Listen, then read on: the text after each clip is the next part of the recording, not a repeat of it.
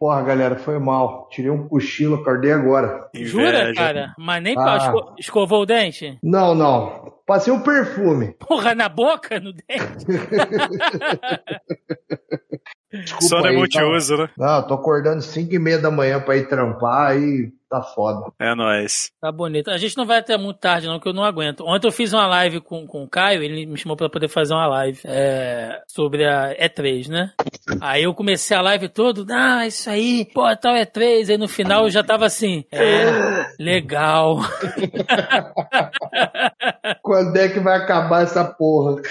Eu, eu já falando assim, mandei mensagem pra ele, falei, Caio, eu preciso deitar, não aguento mais.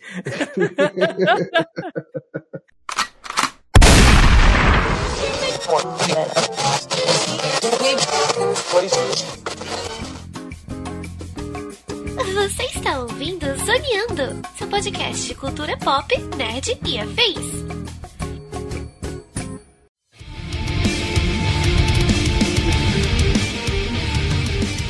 E começa mais um Zoneando Podcast, o seu podcast sobre cultura pop nerd e afins, meus amigos. E aqui, host neste programa, aquele que, se pudesse, também espetaria a cabeça dos inimigos em estacas na porta de casa para afastar cobradores e as testemunhas de Jeová. Estou eu, Thiago Almeida. Juntamente comigo, ela, que não é vampiro, mas também não dispensa uma boa chuva chupadinha, Carol Tibe Martins.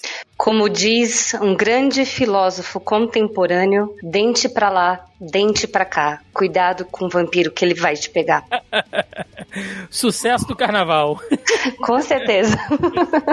Do meu outro lado aqui, ele que com certeza também teve a sua fase adolescente de roqueirinho gótico, andando pelas ruas de Matão, parecendo um personagem de Vampiro à Máscara, Pedro Tanicho. Só pra saber em que momento da minha vida que você colocou uma câmera no meu peito. que eu acho que é, você meio que acertou. Pedro, você tem a, você e Rafael tem a cara do maluco que ia pro cemitério tomar vinho barato e tocar Legião Urbana no violão. Tirando a parte do Legião Urbana, você chegou bem perto, cara.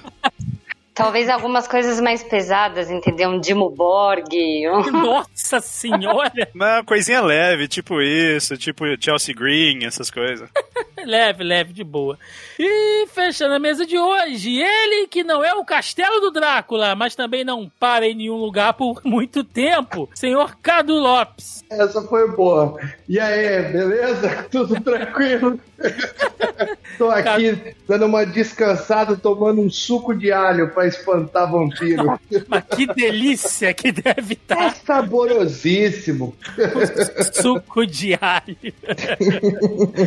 pois é, meus amigos, estamos aqui reunidos esta semana, de volta, né, após um, um, um breve hiato hospitalar, para mais um podcast. Hoje vamos falar sobre a série de Castlevania. Sim, esta série animada da Netflix, que, meus amigos, eu vou te falar, hein? Que beleza, que, que petitinho que é esta série do Castlevania. Vamos falar aqui sobre os personagens, os arcos, esta beleza gráfica, referência dos jogos, enfim. Tem muita coisa pra gente falar no programa de hoje, portanto, sem mais delongas e vamos ao cast!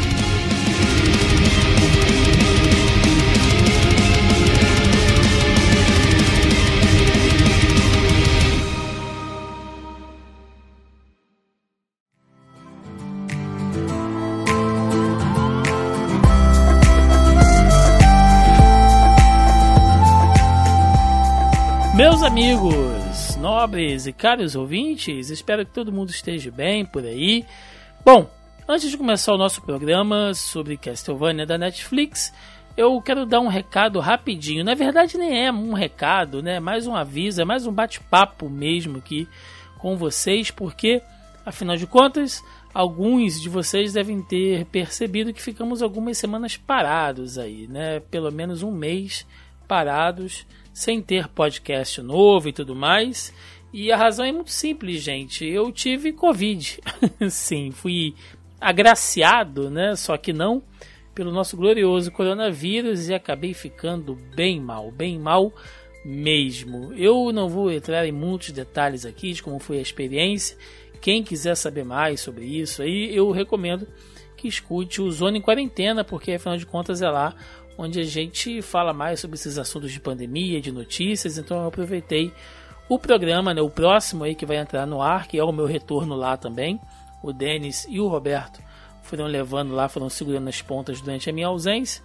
Então eu aproveitei a próxima edição do Zona em Quarentena para contar um pouco mais a fundo sobre a experiência. Então quem tiver interessado é só conferir o nosso próximo programa por lá. Mas eu quero fazer questão, gente, de mais uma vez dizer para todo mundo: levem a sério. Covid não é brincadeira. A pandemia não está acabando, pelo menos não aqui no Brasil. Ainda tem muito chão pela frente. Não estou falando isso para deixar ninguém aterrorizado, nem para fazer politicagem, nem nada disso. É porque só quando a gente literalmente sofre na pele, na carne, a gente sabe como a coisa é ruim. Então foram muitos sintomas. Eu tive praticamente todos os sintomas aqui. Não precisei ficar internado por muito pouco, mas foi uma experiência horrível, gente. Talvez uma das piores da minha vida, com certeza. Então usem máscara, tá? Previnam-se, evitem aglomerações o máximo que vocês puderem, álcool em gel, enfim. E quando chegar a hora de vocês, né? Se é que já não chegou, temos ouvintes aqui de todas as idades, vacinem-se, porque é extremamente extremamente importante. Tá bom, gente? É isso. Muito obrigado a quem mandou mensagem, quem se preocupou. Eu sei que muita gente nem sabia, nem fazia ideia, mas algumas pessoas mais próximas acabaram mandando mensagem ali pelas redes sociais e tal. Se eu não conseguir responder alguém, vocês me desculpem. É, realmente as coisas ficaram bem tumultuadas aqui, bem difíceis. Mas eu agradeço demais, demais da conta, todo mundo que se preocupou, tirou um tempinho aí para mandar uma mensagem, mandar um desejo de melhoras. Tá bom, gente? Eu tava morrendo de saudade de voltar para cá para gravar, para fazer isso que a gente gosta, que é falar de nerdice com vocês toda semana. Eu tô fora da zona de risco, é o que eu posso dizer por enquanto, mas ainda estou me recuperando. Né? Se eu ficar fazendo muito esforço, se eu tiver que correr, subir uma escada, carregar peso, eu ainda fico bastante cansado, bastante exausto. Inclusive, se eu ficar horas falando, que é o caso dos podcasts. Então, eu também peço a compreensão de vocês Caso vá perdendo ritmo aí ao longo dos próximos programas, né? Talvez a gente não tenha durante um tempinho também o nosso bloco lá do grupeiro do Zoneando Podcast, de perguntas e comentários, enfim, porque eu preciso enxugar ao máximo esses próximos programas aí, pelo menos enquanto eu estiver me recuperando. Tá bom, gente? Então é isso. Muito obrigado por todo mundo que se preocupou e é um prazer estar de volta aqui com vocês. Então chega de enrolação e vamos lá para o nosso podcast sobre Castlevania na Netflix.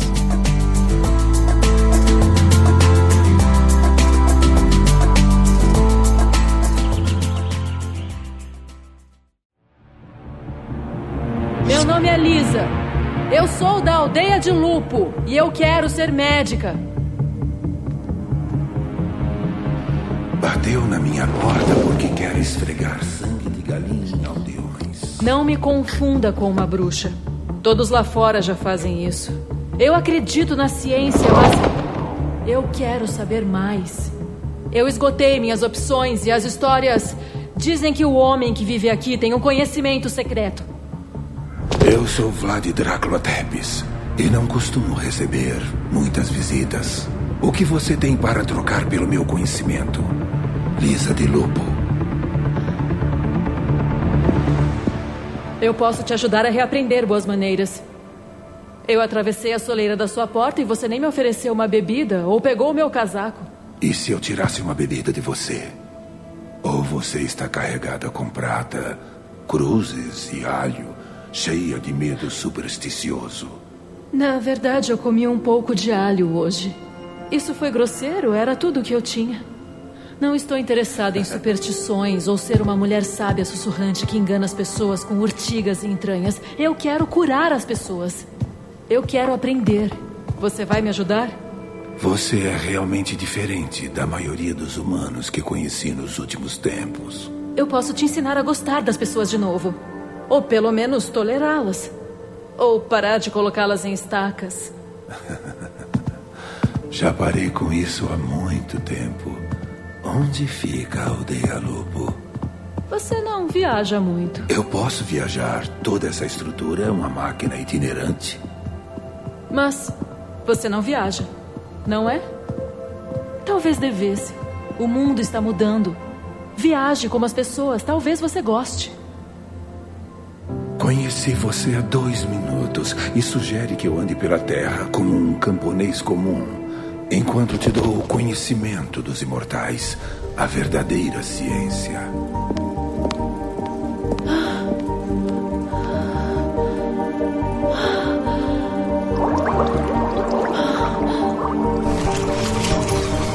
Nossa. Eles não serão mais camponeses se os ensinar. Não vão mais ter uma vida tão curta e assustadora se tiverem medicina de verdade. Não serão supersticiosos se aprenderem como o mundo funciona. E por que eu faria isso? Para tornar o mundo melhor. Comece comigo. E eu começo com você. Acho que eu posso gostar de você.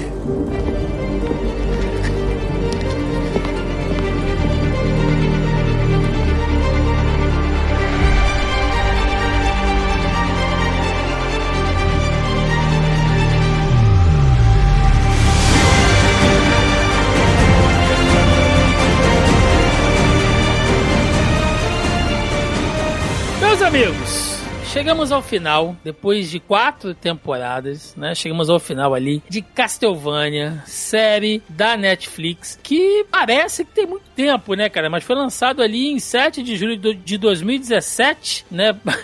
Cada ano parece que tem 10 anos ultimamente, aqui no Brasil, pelo menos. Então, Castlevania foi lançado ali em 2017, total de, de quatro temporadas, né? É, 22 episódios. Correção, 32 episódios. Isso, isso, 32 episódios, trazendo ali como grande mente criativa por trás o Warren Ellis, né? Pra quem acompanha aí já o trabalho do, do Ellis, principalmente quadrinhos, enfim. É um cara que é muito crítico, né? Que coloca muito, muita, muita crítica política, muita crítica. ali dando algumas espetadas religiosas, né? Na maioria das suas obras, enfim, no que ele escreveu pela DC, pela Vertigo, pela Image, enfim, né? O, o Ellis é um cara muito bem rodado aí e foi a mente criativa escolhida para dar vida à série de Castlevania. É, logo de cara, eu já quero deixar um jabá aqui no nosso podcast, né, um alto jabá, da nossa edição do Zoneando Podcast 84, olha só, há muito tempo isso, onde nós gravamos aqui, foi uma das, acho se eu não me engano, gente, foi o primeiro é, dossiê de games que a gente fez aqui no canal, se não foi o de Castlevania, foi o de Street Fighter, onde a gente falou sobre toda a franquia, um programa gigante, a gente tentou conectar é, a cronologia dos jogos, os personagens, foi um negócio muito doido. E lá nesse podcast a gente chegou a meio que dar uma pincelada assim na série. A gente falou muito por alto, porque estava muito recente, né? Tinha sido lançado há pouquíssimo tempo, então quase que não conta. Mas se você é fã de Castlevania, dos jogos principalmente, e quiser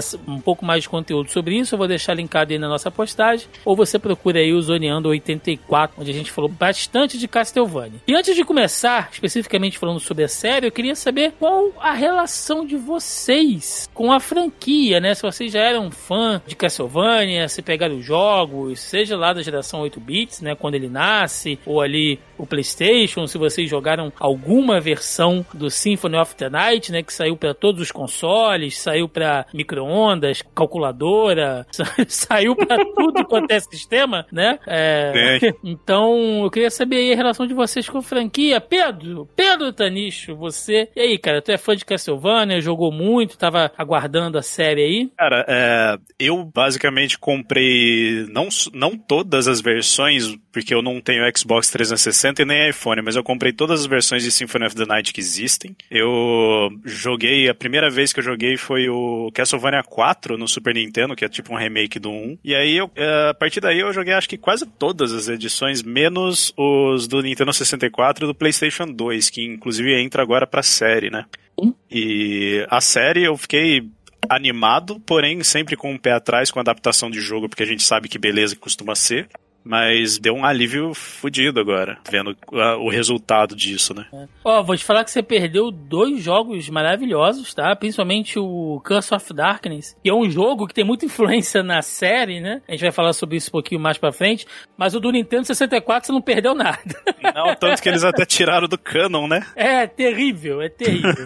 Eu É. acho que é, é trauma com o do Nintendo 64 que eu não joguei os do Play 2 pensando que a Castlevania em 3D não vai dar certo. Não, não, mas o, o do, o do PS2 vale a pena sim. É, Cadu Lopes, o senhor aí é fãzinho também, é putinha de Castlevania? Mas demais!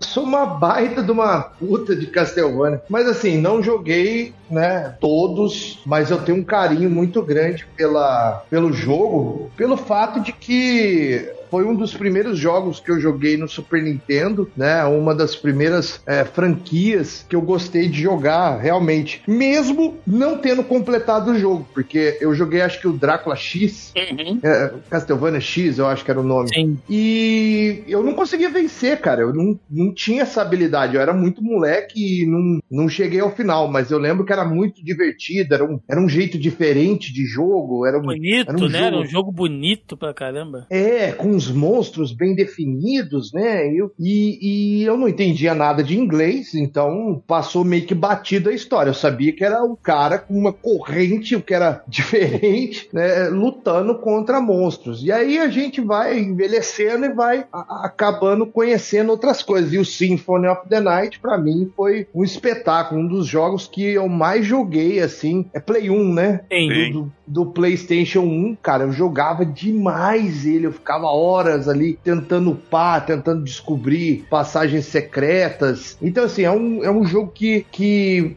tá entre os top, top 20, porque tem muito jogo que eu joguei, então tá entre os top 20 da minha vida. Joguei alguma coisa ou outra do PlayStation 2 e do, se não me engano, no 3 também tinha, tinha um. Não lembro de nomes assim, mas eu sempre fui apaixonado por histórias de vampiro, Bram Stoker, Anne Rice, sabe? Então, Tamo junto. é, eu jogava Vampiro à Máscara na época, então assim, porra, eu sempre curti esse lore do, do Drácula, né? E aí. Pra mim sempre foi uma coisa que, que fez parte da minha, da minha infância e da minha adolescência que eu, que eu tenho como com carinho a série Castlevania na minha vida. Muito bom, muito bom. Carol Tibi Martins, e você? Chegou a jogar Castlevania na sua época aí de adolescentezinha gótica, toda vestidinha de vampiro? Como é que foi aí, cara? Eu acho que o gosto pelo vampiro foi, acho que da geração, né? Porque eu também peguei bastante gosto, inclusive joguei o RPG de vampiro por muitos anos, né? Sim. Mas eu lembro do jogo de Castlevania mesmo no SNES. no- E depois disso, diferente das outras pessoas, né? Eu não sou a putinha do Castlevania. eu não cheguei a acompanhar mais. Eu, eu acompanhei, quer dizer, não cheguei a jogar mais, né? Mas eu acompanhei toda a evolução da, da jornada, toda a história do Castlevania e, e co- reconheço a importância desse jogo para a indústria de games, né? É, eu acho que, por mais que eu não tenha efetivamente jogado, mas às vezes assisti alguém jogando, é, a gente assistia as pessoas jogando antes da gente poder ver gameplay no YouTube, né, gente? Tem locadora? Lo- Locadora. locadora de game. É o sapo, né? Cara, você entrava ali no, no- no final do- do- dos anos 90, sempre tinha um Symphony of the Night rolando em alguma televisão. E eu tenho um tio que gosta muito de Castlevania, então ele jogava muito e eu ficava acompanhando ele jogar. Eu cheguei a acompanhar, né, a, a trajetória, a, a história, mesmo que eu não fosse a jogadora. Detalhe, só pra falar o nível de putinha de Castlevania que eu sou, eu não, eu não sei se eu comentei isso num podcast de, de episódio de videogames que eu participei aqui com vocês, mas Castlevania Symphony of the Night é um jogo que eu jogo todo ano, eu completo ele, Uhum. e eu acabei de comprar ele pro Play 4 e peguei todos os troféus possíveis dele, só falta do Olha. Round of Blood agora. Que Já tem tatuagem? Dele não, mas pretendo fazer. Eu tenho um do Zelda aí, mas é, não vem ao caso.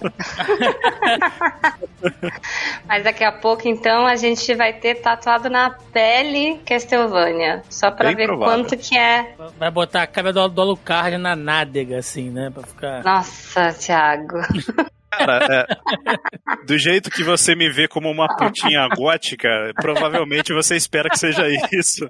Mas vai ser o, provavelmente vai ser o escudo do Alucard. que Inclusive É. tem na série. É, muito, muito foda, muito irado. Não E só, fazer a marquinha de vampiro no pescoço ainda, né? De é, nossa, mas isso é muito cafona. Mas na prática, né, gente? É cafona pra caralho. Mas vamos lá, gente. É, Castlevania também não vou me estender aqui, sempre fui um grande fã. Com- comecei jogando lá no Super Nintendo também, o Drácula X, né? Ou o Round of Blood, né? Como o pessoal gosta de, de dizer que ele é um porte ali. Ah, É uma versão safada de Round of Blood, né? É. Mas é bom. É, mas a galera tem, tem a- o pessoal purista de PC, principalmente gosta de, né, falar e destacar isso, enfim. Mas depois joguei o 4 também, aí vem toda a geração PlayStation, PlayStation 2, Curse of Darkness, Lament of Innocence, até o do 64 horroroso eu joguei. Peguei, peguei esse- esses últimos aí, o, o Lord of Shadows, né? Que eu acho um jogo lindíssimo. O 2 é meio paia, mas o, o, o 1 é lindo e depois e eu deu Kojima, né? Pois é, cara. Peguei depois ali o aqueles jogos é, intermediários, né, que saíram pro Nintendo DS, mas teve porte pra computador depois. Eu peguei, tem lá na Steam, enfim. Sempre que eu posso, tô jogando um Castlevaniazinho. Pena que é uma franquia tão, como muitas outras, né, tão abandonadas aí pela dona Konami, Konami. né? É, antes que eu esqueça, pau no cu da Konami, porque Sim. empresa desgraçada, cara, né? Tantas franquias aí largadas aí, tem Castlevania, tem, nossa, é, é- tem o PES, né? Até, a- até o PES, cara, que dá É dinheiro. o pesca. Ele- É, é, tem cara- Silent Hills, tem uh, Metal Pô. Gear Solid, tem Nossa, coisa. é, é, é, é empresa desgraçada, ingrata. Agora eles só estão fazendo aquelas porra de. Aquele negócio Patinco. Isso, Patinco. Só faz patinco agora. Só, porque dá Inferno. grana, né, velho? Puta, Sim. cara. Em- em- Aposta, né? Gambling. empresa, empresa que trouxe pra gente o, o, o joguinho de briga de rua das tartarugas ninja, cara. Você Né? contra. Contra, porra, pode crer, cara. É, que, que, que desgraça, Konami. Silent Você- Hill, irmão. Porra, Nossa, é Konami, verdade. Konami é a vergonha da profissão. Ah, vamos lá, foda-se, a gente não veio Todo mundo tem esse sonho molhado aí de ter Silent Hill de volta, o reboot, o remake. Mas é Konami, ET. cara, é foda. É aquele meme, né? O início de um sonho. Deu É. tudo errado. Deu tudo errado. É, deu tudo errado quando aparece o logo da Konami na tela, né? Pois É, tipo o bug, o bug que dava do PlayStation, né? Quando você ligava, dava aquela tela parada. É Aquela- a Konami. Aqueles polígonos vermelhos, né, no PlayStation 2 é a Konami aparecendo. Mas foda-se a Konami também, que a gente não veio aqui pra falar deles, eles não merecem isso. Gente, Castlevania, tá? É, a série foi anunciada, e aí é aquela coisa. Eu lembro que na época a gente ainda postava muita, muita notícia aqui no site e tal. Quando saiu a nota oficial, né, que a Netflix estaria trabalhando em uma série de Castlevania, a galera ficou louca, porque, mano, uma série e tal, e aí vai ser numa pegada, sabe, meio de fantasia, como é que eles vão fazer isso e tal, porque todo mundo pensou que seria a princípio um live action, né, e depois eles explicaram que não, seria uma série animada, seria uma animação de Castlevania. Eu continuei num hype altíssimo, e a gente tem essa temporada inicial chegando ali em 2017 e só quatro episódios. Eu peguei assim, cara, numa numa levada só, assisti os quatro em sequência assim e fiquei maravilhado, porque é uma temporada curta, né? Cada episódio tem ali o que 20 e poucos minutos, né? Mas é uma temporada de apresentações. Né, eles, eles meio que te mostram ali quem é o. Claro que eles vão aprofundar a história dos, dos clãs, enfim, muito mais pra frente. Mas você vê ali o, o Trevor, né? E você sabe que ele é um Belmont, e que os Belmont estão praticamente é, extintos, né? Amaldiçoados, excomungados. Você tem a Sifa aparecendo ali, que ela estava presa, e aí o, o Trevor encontra ela, e a princípio eles meio que estão ali sempre discutindo o tempo inteiro. Você já tem o Alucard sendo introduzido logo nessa nesses quatro episódios iniciais e o Drácula, né? Você entende ali quem é o Drácula, por que aquela ira dele, né? E o que que ele tá armando. Então, são quatro episódios assim para te apresentar, olha, este é o mundo de Castlevania. É isso que você vai ver aqui. E de uma violência gráfica, né, cara? Uma, uma dublagem perfeita. São quatro episódios só que deixaram todo mundo com água na boca. Sim, cara. E a única coisa que eu senti falta é que eles não colocaram o Grant nesse, nessa série, que é o quarto personagem jogável do jogo Castlevania 3, Drácula's Curse, né? Isso. Que tudo foi retratado perfeitamente igual no jogo. O Trevor sal salvando a Saifa depois dela ter sido atacada pelo Ciclope, ele lutando contra o Alucard, depois ganhando confiança para ir atrás do Drácula.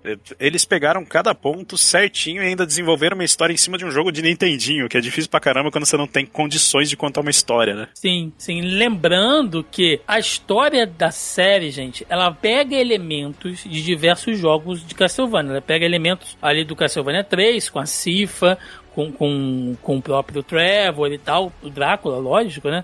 O Alucard, mas essa versão do Alucard da série é o Alucard do Symphony of the Night, né? Sim. Que a gente vê ali aparecendo. Você vai ter mais pra frente personagens do Curse of Darkness aparecendo ali também. Então, ela pega elementos, né? E eu acho que isso foi uma coisa que ficou, assim, logo de cara na série. Muita gente estava esperando que fosse ter uma série fiel a algum dos jogos, não, mas ela é uma inspiração, ela pega elementos é, da franquia de jogos e ainda assim ela consegue contar uma história original. E eu acho que isso é um dos pontos mais fortes, né, o Cadu? Você concorda cara, comigo? Cara, eu, eu vou ser sincero pra você, cara. Eu, eu fui assistir essa série aí com os dois pés atrás. É mesmo, cara? Eu fui, que eu falei, cara, adaptação. Pois é. é. Netflix, ah, o cara cancela tudo e tal. Só que. Rachou a, a cara. Rachou a é, cara.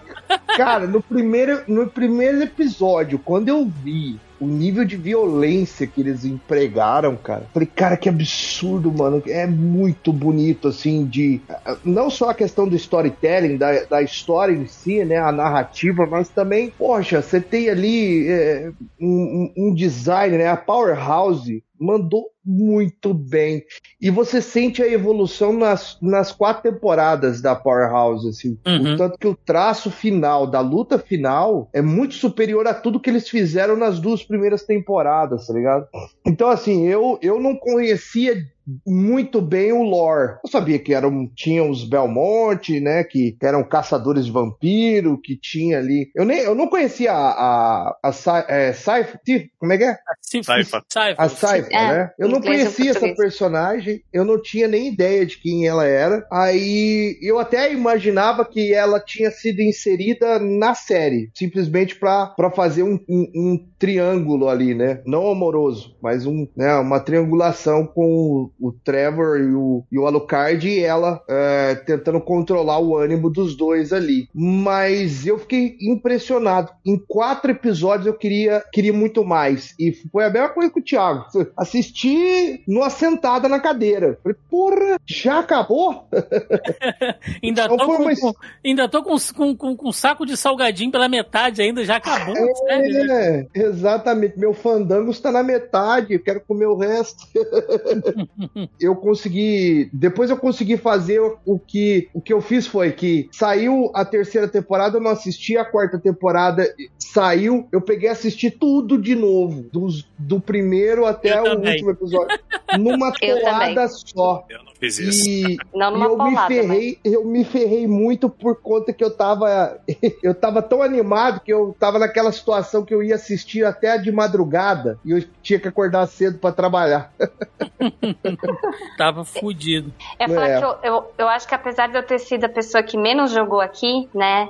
É, e também, óbvio, né? A gente vai consumindo conteúdos de outros produtores e se é, envolvendo com a história indo um pouco mais atrás.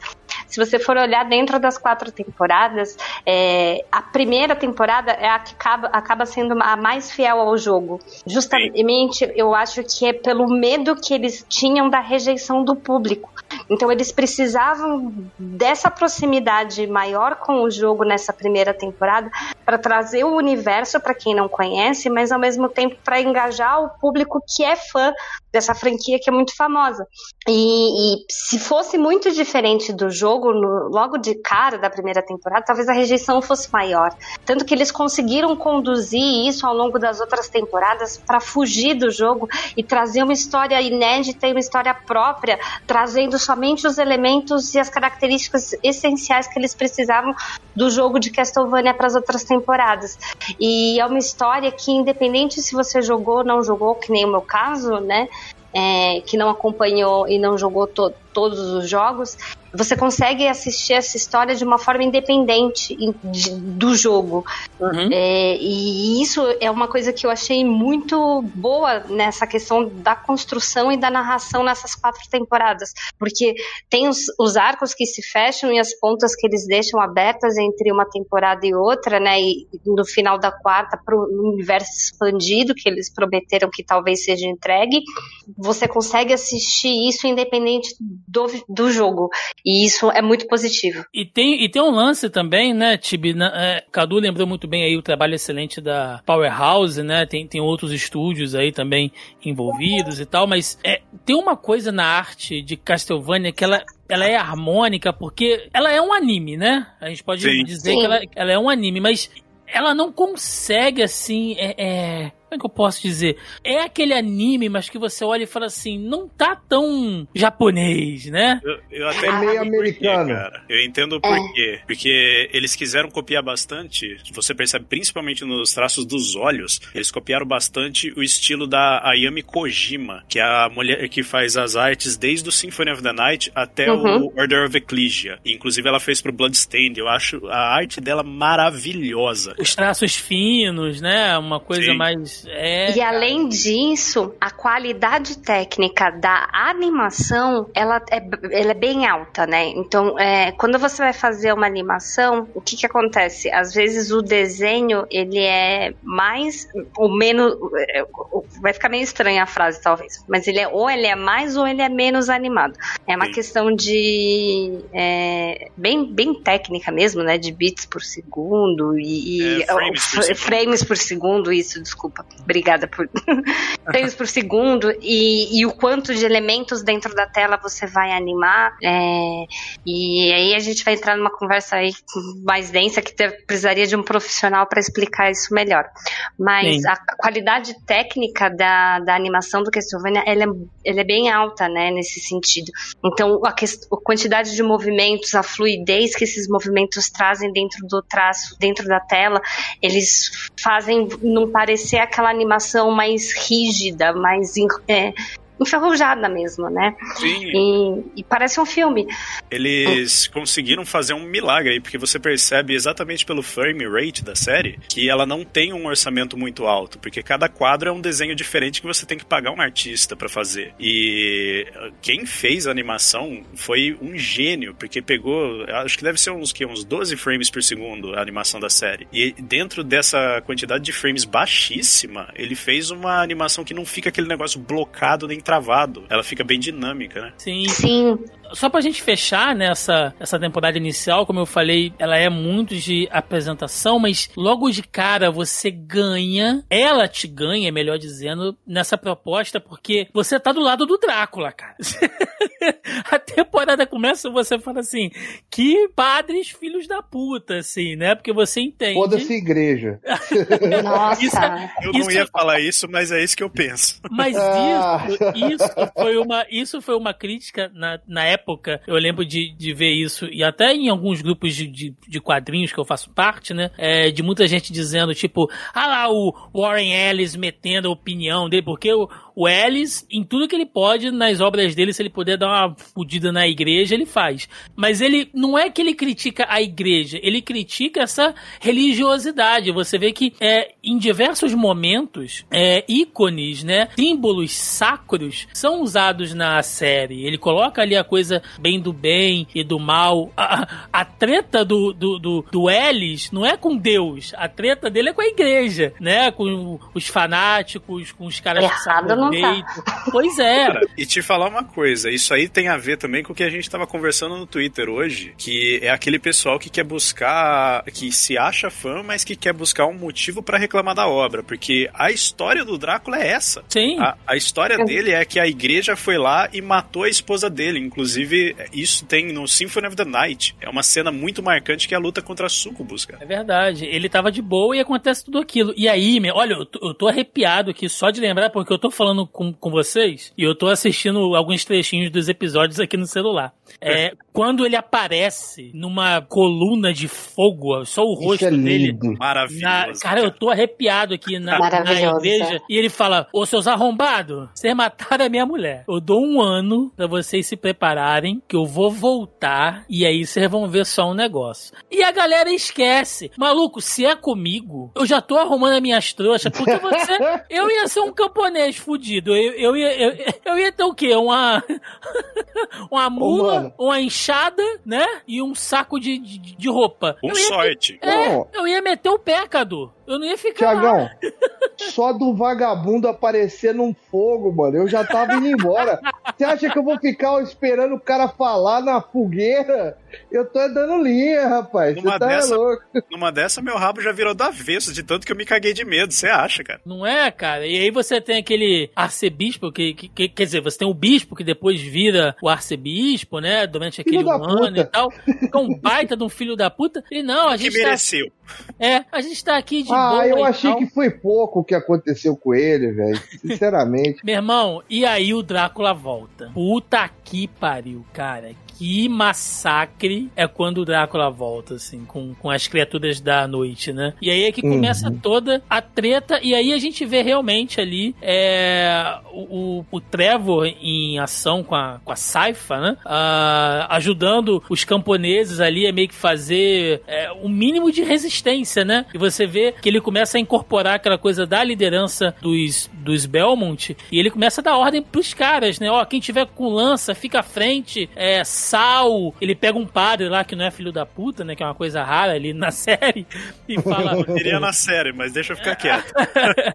Você vai lá no poço, pega água benta, né, cara? Abençoa a água benta e tal. Então ele começa a criar uma, uma resistência e a Cifa dando. é, a Saifa, né, dando apoio. É porque eu sempre chamei a passagem de Cifa, gente, desde o do Castlevania 3. Então. É, Não tá errado. Foda-se, né? Então é, é muito foda, cara. É muito foda. E você vê que vai existir uma evolução, a gente vai falar sobre isso mais à frente, mas a princípio você vê que o próprio Trevor, ele cita isso, né? Ele fala, cara, eu tô enferrujado. Porque ele começa a série como um puta bêbado mendigo, assim.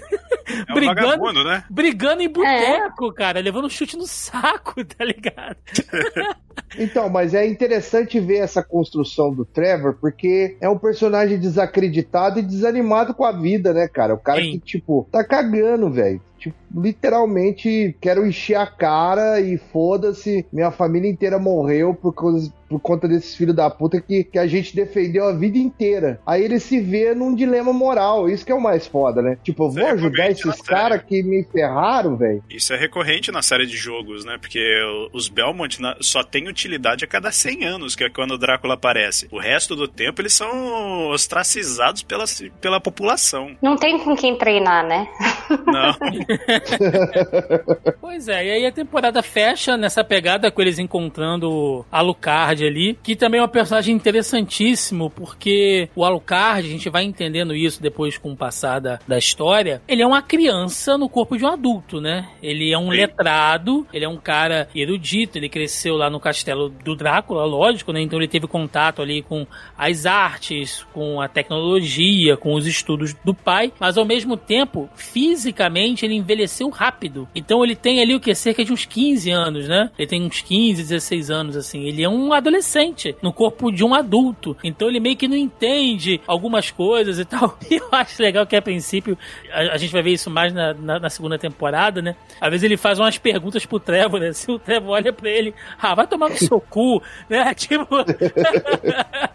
eu não tenho muita paciência pra isso e tal. E o é- Alucard é um dampiro, né? Que é um vampiro. Ele é filho de vampiro e humano, né? Sim, é, ele é um híbrido, né? Um mestiço, enfim, como vocês queiram chamar.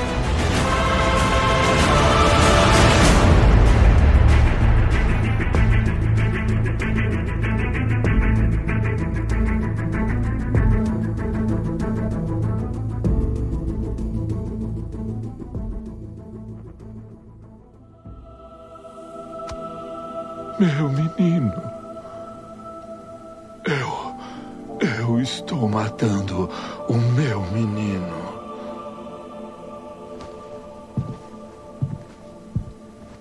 Lisa, estou matando nosso filho. Nós pintamos esse quarto, nós fizemos esses brinquedos. É o nosso menino, Lisa.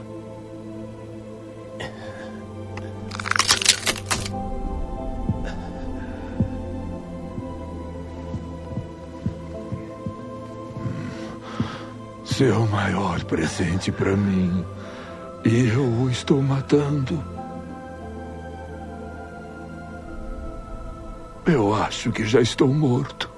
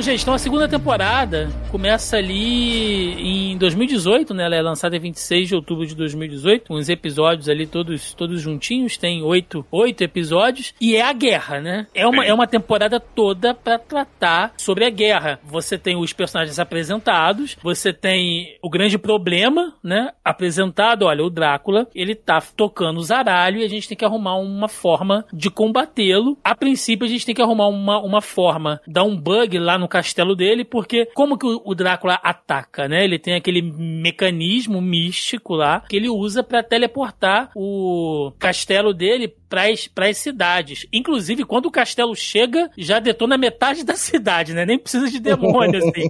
Já chega. É nível Watchman, né? É, Nossa, cara. linda a cena.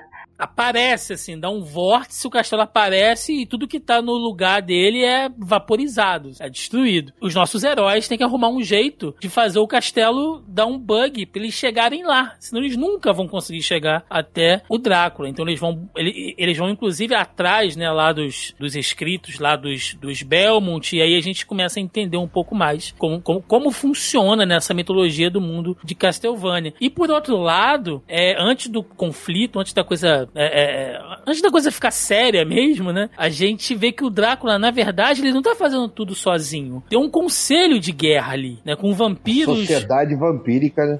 É, cara, e você vê que tem vampiros vikings do Oriente. É um- sabe, tem a, a, a gente é apresentado ali a chegada da lá da Carmila, né? Que chega Carmila. também toda imponente e tal. Então você também vê que os vampiros têm uma sociedade, né? E o Drácula tá no topo dela. Pra quem é muito acostumado com os jogos de Vampira Máscara, né? Que é o meu caso. Então você vai meio que identificando cada clã ali. É, Toreadora total, a Carmina. Total, entendeu? ah, eu acho que a Carmila tá mais pra um ventruzão. É. cara. Ventru, é, pode ser. Tá mais pra um ventru. Ela Ela é muito política, né? Ela é muito. Sim. lá. O Viking é o Gangrel. É, É o o Bruhá. Bruhá. É o Bruhá. É, o Godbrand, né? Godbrand. É, o que eu Pois gostei da Carmila nessa série é que eles realmente entraram naquela ideia de que cada jogo ele tem um fo- uma forma diferente, então vamos fazer uma completamente diferente de todas e mais interessante, né? Sim.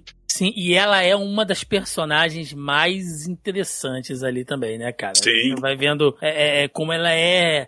Ela é. Traiçoeira. É, traiçoeira. Ardilosa. É, eu ia chamar de filho da puta, mas eu acho que traiçoeira também é um ótimo adjetivo, assim. E você vê como é que ela vai tramando as coisas. E a gente também percebe que não é só vampiro que tá dentro da legião do Drácula, né? Além das criaturas da noite, ele tem os seus. ah, como é que ele chama? Mestre de Forjas. Os seus Mestres de mestres de forja. forja, sim, né? Que é o, o Hector e o, e o Isaac, né? O Isaac, se queiram chamar, enfim. Que são personagens já do Curse of, of Darkness. Né? Sim. O, o Hector tá muito semelhante e tal, mas o Isaac é outro personagem, mano. Ainda bem, né? Porra. Porque no jogo ele parece um vocalista de J-Rock gótico, assim, né?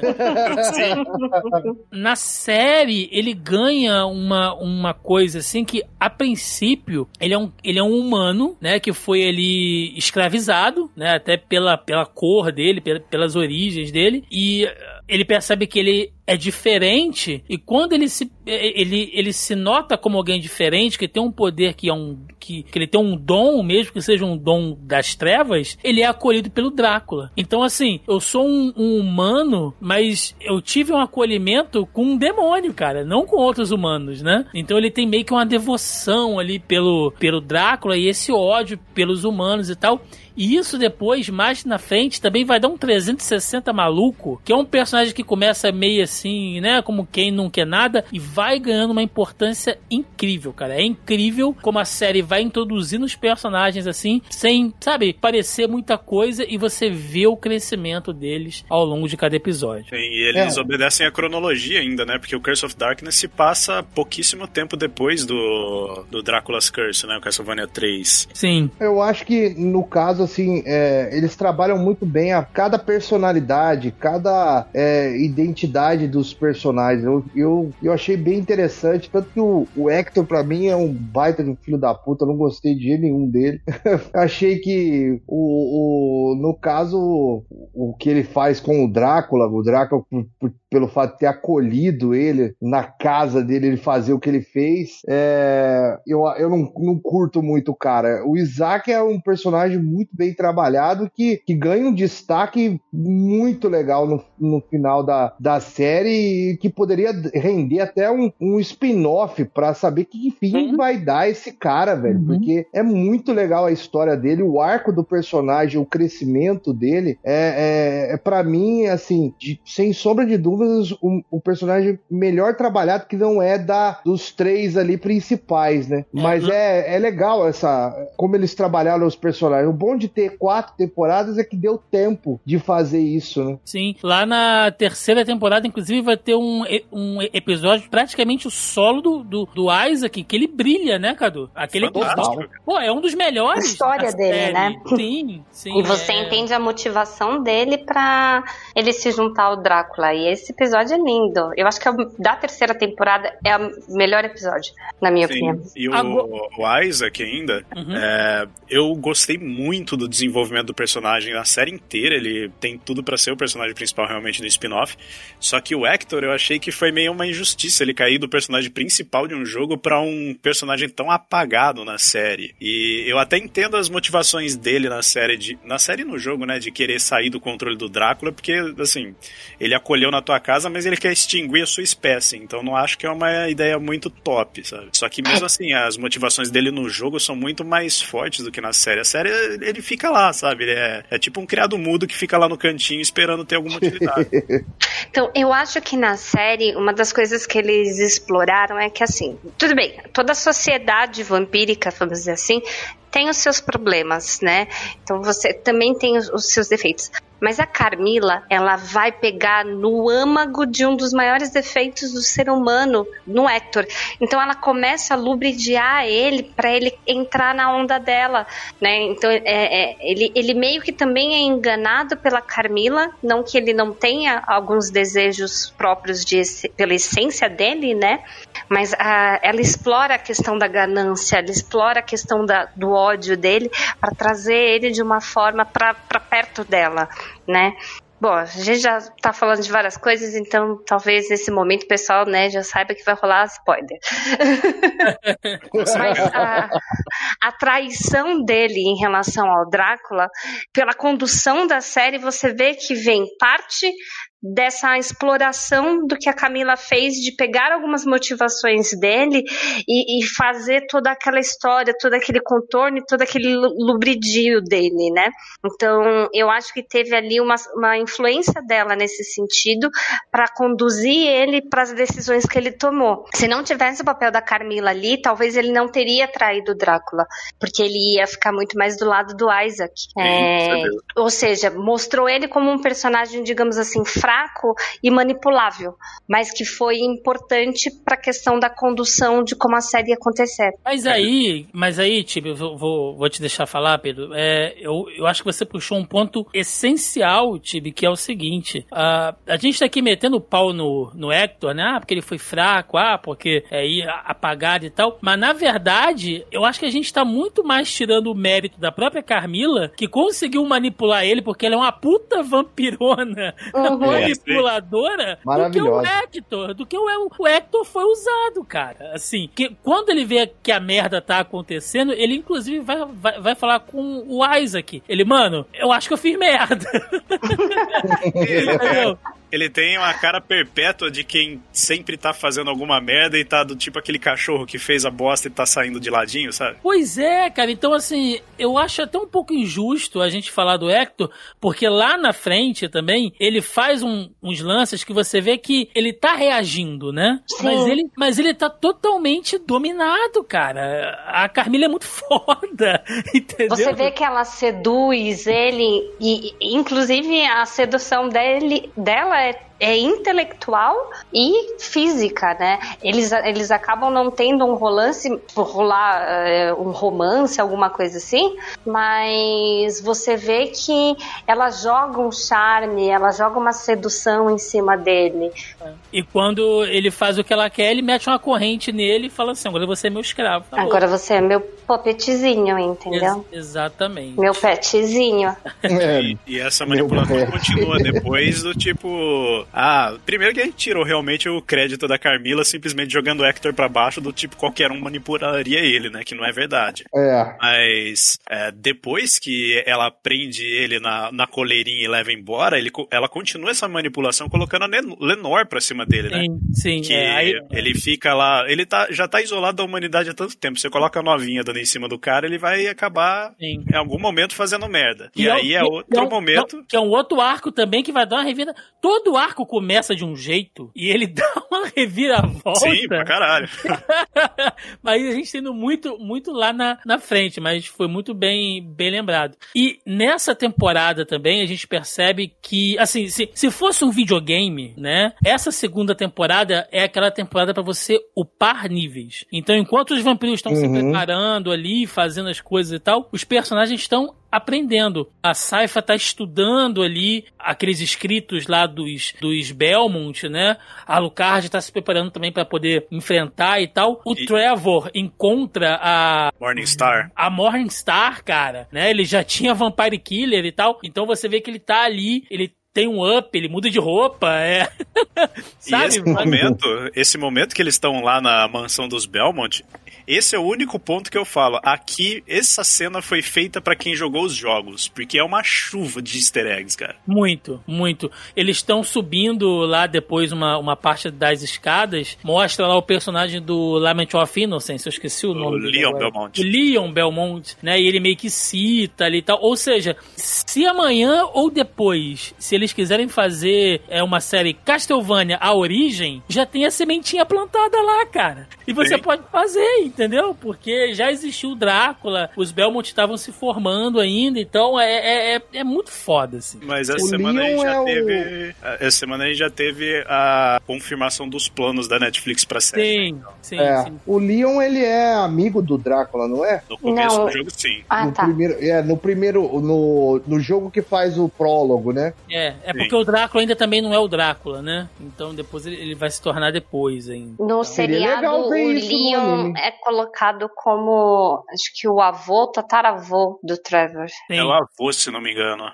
É, é- é muita parada pra rolar. E aí, gente, né, vai, vai, vai tendo diversas cenas ali de, de, de lutas, de conflitos e tal, até que o nosso trio resolve sair lá da, da base lá do, dos Belmont. E eu acho legal que desmorona a porra toda, né? E o Trevor fala, gente, peguem cordas, né? E a Saifa junta água assim, faz uma plataforma e olha pra cara dele, tipo, ignorante. Corda pra quê, né? É muito bom. E eles conseguem fazer o que eles precisam, né? Eles conseguem zoar o castelo do Drácula, que fica a metros de distância da onde eles estão. Então você tem o mesmo terreno, né, com o castelo do Drácula e a base do clã dos Belmont, assim. Dá pra ir Mas a gente não pode tirar o mérito da Cifa de ter usado a magia dela e ter trazido o castelo do Drácula pra perto deles. Porque f- foi pra foda. caramba. É, não, ela é a Mostrou como a menina é foda. entendeu? Ela é a personagem mais foda. No, no final a gente vai dar aqui o nosso parecer dos prediletos, mas eu já deixo já aqui de cara que é a mais foda. E aí, gente, tem uma das cenas. é, os nossos ouvintes só vão ficar aqui com as nossas reações, porque eu não vou pegar o áudio, né? Quem, quem quiser depois assiste aí. Vai ficar só com as nossas reações aqui. Tem uma das cenas mais fodas, eu tô compartilhando agora aqui o vídeo, que é a luta do trio quando eles chegam no castelo do Drácula e vão enfrentar o Conselho de Guerra. e Puta você que vê, pariu. você vê como os três estão alinhados ali, cara. Como eles estão trabalhando juntos, né? Cada um usando uma coisa ali. E aí começa. Aí, aí é loucura, cara. Aí o Alucard saca a espada, a espada sai voando, e ele vira lobo, e assim taca fogo, e o Trevor vai voando, rodando corrente, e explode a, Mor a Morningstar pra todo lado. Meu amigo. E aí meu eu vou nerdizar sobre o jogo já, né? Porque cada ataque daquela porra daquela luta, na verdade, da série toda, é tudo baseado no jogo, cara. Eu fiquei puxando os cabelos do rabo, gritando que nem um maluco assistindo essas cenas. E, e tá tocando, se eu não me engano, de fundo o tema do Castelo do Drácula, né? Sim. É, o tema, o clássico, né? Lá do. Do Nintendinho, né? É, cara, to- só que modificado, né? Re- remixado. E é muito doido, cara. Pô, a gente tá vendo a cena aqui, cara. Isso é muito lindo, cara. A Saifa É cria, demais. A Saifa cria a barreira de fogo. O Alucard passa por dentro e sai do outro lado em forma de lobo, viado. É, é, é o, é o Symphony of the Night vivo na tua mão, assim. Você, Pô, é- Nossa, é muito mano. fodido, cara. E aí que você vê que cada um tem a sua posição no grupo, né? Que, o- que o Trevor é a força bruta e burro. A Saifa é a inteligência e magia. E o Alucard é o gótico que não tem amigos e vira bichinho. Porra, e ele, e ele tá lutando e vira Mas ele lobo. tanca. Porra! Ele tanca. Ele tanca. Mano, olha o que que a Saifa tá fazendo, cara. É. é, é... Ô mulher foda, cara. Isso é, é incrível. É incrível, cara. É uma luta. Não, e ela tem a manipulação do fogo e do gelo, e quando ela começa a mexer com os dois ao mesmo tempo, é muito louco. E, e tem, e tem é, outros vento, elementos ela, depois. ela, ela- é, ela manipula todos os elementos, né? É, ela é incrível. E vai ter outra cena depois, né? é, mais pra frente na série, onde os três lutam juntos. E eles estão mais alinhados ainda. E você vê que tem uma. Olha essa cena. Mas é- usar gelo como lâmina é muito foda. Isso é incrível! Olha isso! Essa cena é do caralho. Gente, pra quem, pra Cara, quem parece tá uma cena de ouvindo- premonição, velho. Pra quem tá ouvindo, é uma cena que, que, que a Saifa cria, né? Uma, uma lâmina de gelo e parte o vampiro no meio. Mas é, é, é tão Isso incrível. ficou lindo mesmo. Né? E, e o, o Trevor é isso aí, é força bruta e sai dando correntada e taca fogo e, e, e foda-se. Olha, o que que- olha isso, mano. A crítica, isso, isso aí é do Richter Belmonte, mas eu deixo passar, ok? E é Aprendeu nos incrível, livros cara. lá que ele não sabia ler. Mas o Richter veio 300 anos depois, não tem como. Ah, ele é da. É verdade, é o, é o tataraneto dele, né? É, Sim. acho que é mais que isso, cara. É, o cara que vai, vai a continuação, o spin-off, é com o Richter. É, mas antes disso tem o Simon, que é do Castlevania 1 e 2, tem, tem bastante Belmonte no caminho. É, é, in- é incrível, cara. É, é- é uma parada assim sensacional, né? E aí eles vão pra luta final contra o Drácula Drácula, que é uma luta assim. Ela é. Fo... Eu, eu, eu, não acho ela graficamente tão fodona quanto essa que a gente tá assistindo agora, né? É, essa aqui é pra você pular na cadeira e ficar doido, né? Isso aqui é um presente pros, pros fãs de, de toda a franquia, enfim. Mas a luta do Drácula, ela é cheia de simbolismo. A morte dele é dentro do quarto do Alucard, né? E ele, e ele olha pro quadro, e ele olha ali aqueles brinquedos que ele fez com a Lisa, pro Alucard e tal. Ele começa a chorar, cara, e ele fala para ela: é, Eu não sei o que eu tô fazendo, eu tô matando o nosso menino. Ali você vê que ele perdeu. É. Ali ele tá assim. Que ele, ele só tem dor, cara. Mano, eu tô passando pano pro Drácula, bicho. Você vê que ele tá. é, cara, porque você vê que tudo que ele fez, assim. Humanizar o personagem, isso ficou massa, né? Tudo que ele fez é, é, é, dor que ele tá sentindo, né? O ódio dele, a dor, você vê que ele tá. Ele, ele não quer dominar o mundo. Ele não quer sabe, ele só quer botar para fora todo aquele ódio e tristeza que ele tá sentindo pela perda da mulher amada, assim. É, é, é uma tragédia, mano. É uma história de amor e é uma tragédia ao mesmo tempo, é né? quase shakespeariana.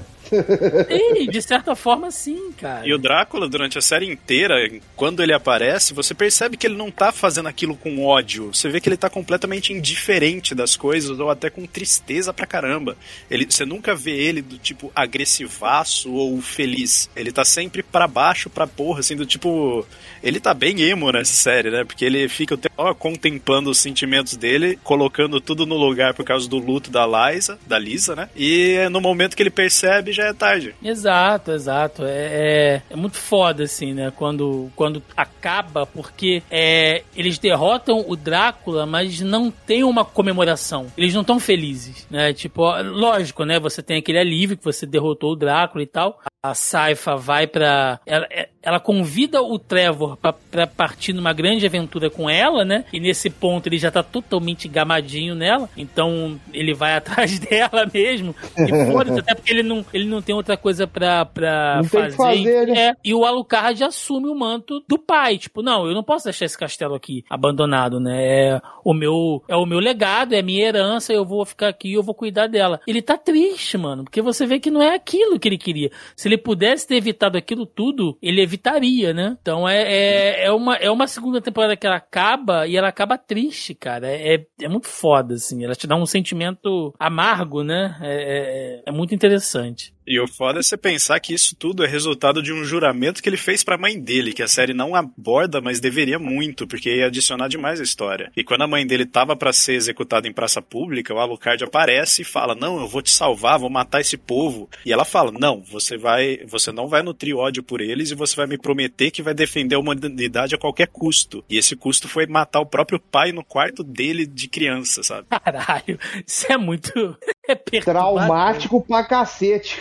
Tá merda, mano. Isso é Tanto que ele fica depressivo o, o, as, as duas próximas temporadas, ele fica numa depressão da porra. da mãe. Sim. Saudável para qualquer pessoa, né, gente? Vamos lá.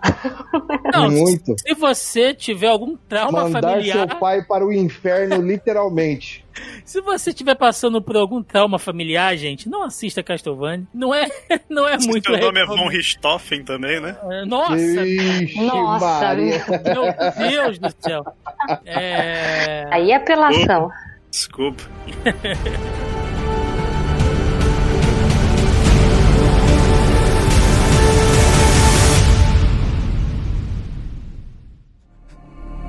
O que está acontecendo? Está mentindo para nós. Não estou. Está. Porque todos mentem para nós. Todos escondem coisas de nós. Você não vai nos ajudar. Porque ninguém nos ajuda. Vamos descobrir como movimentar esse castelo. Vamos descobrir os seus segredos. Vamos usá-los para construir o nosso próprio império. Eu dei tudo a vocês. Não, você não deu. Ninguém dá. Meio mundo já mentiu para nós e nos enganou. Espera que acreditemos que você é diferente? Eu tentei ser. Você não nos ensinou magia. Vai movimentar o castelo.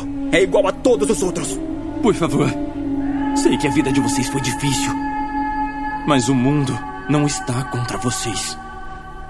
Eu não estou contra vocês. Claro que não está. Você já está morto.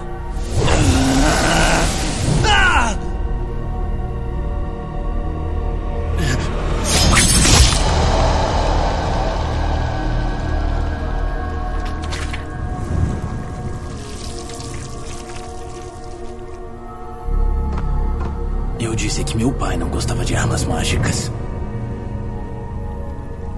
Eu não disse que eu não as usava.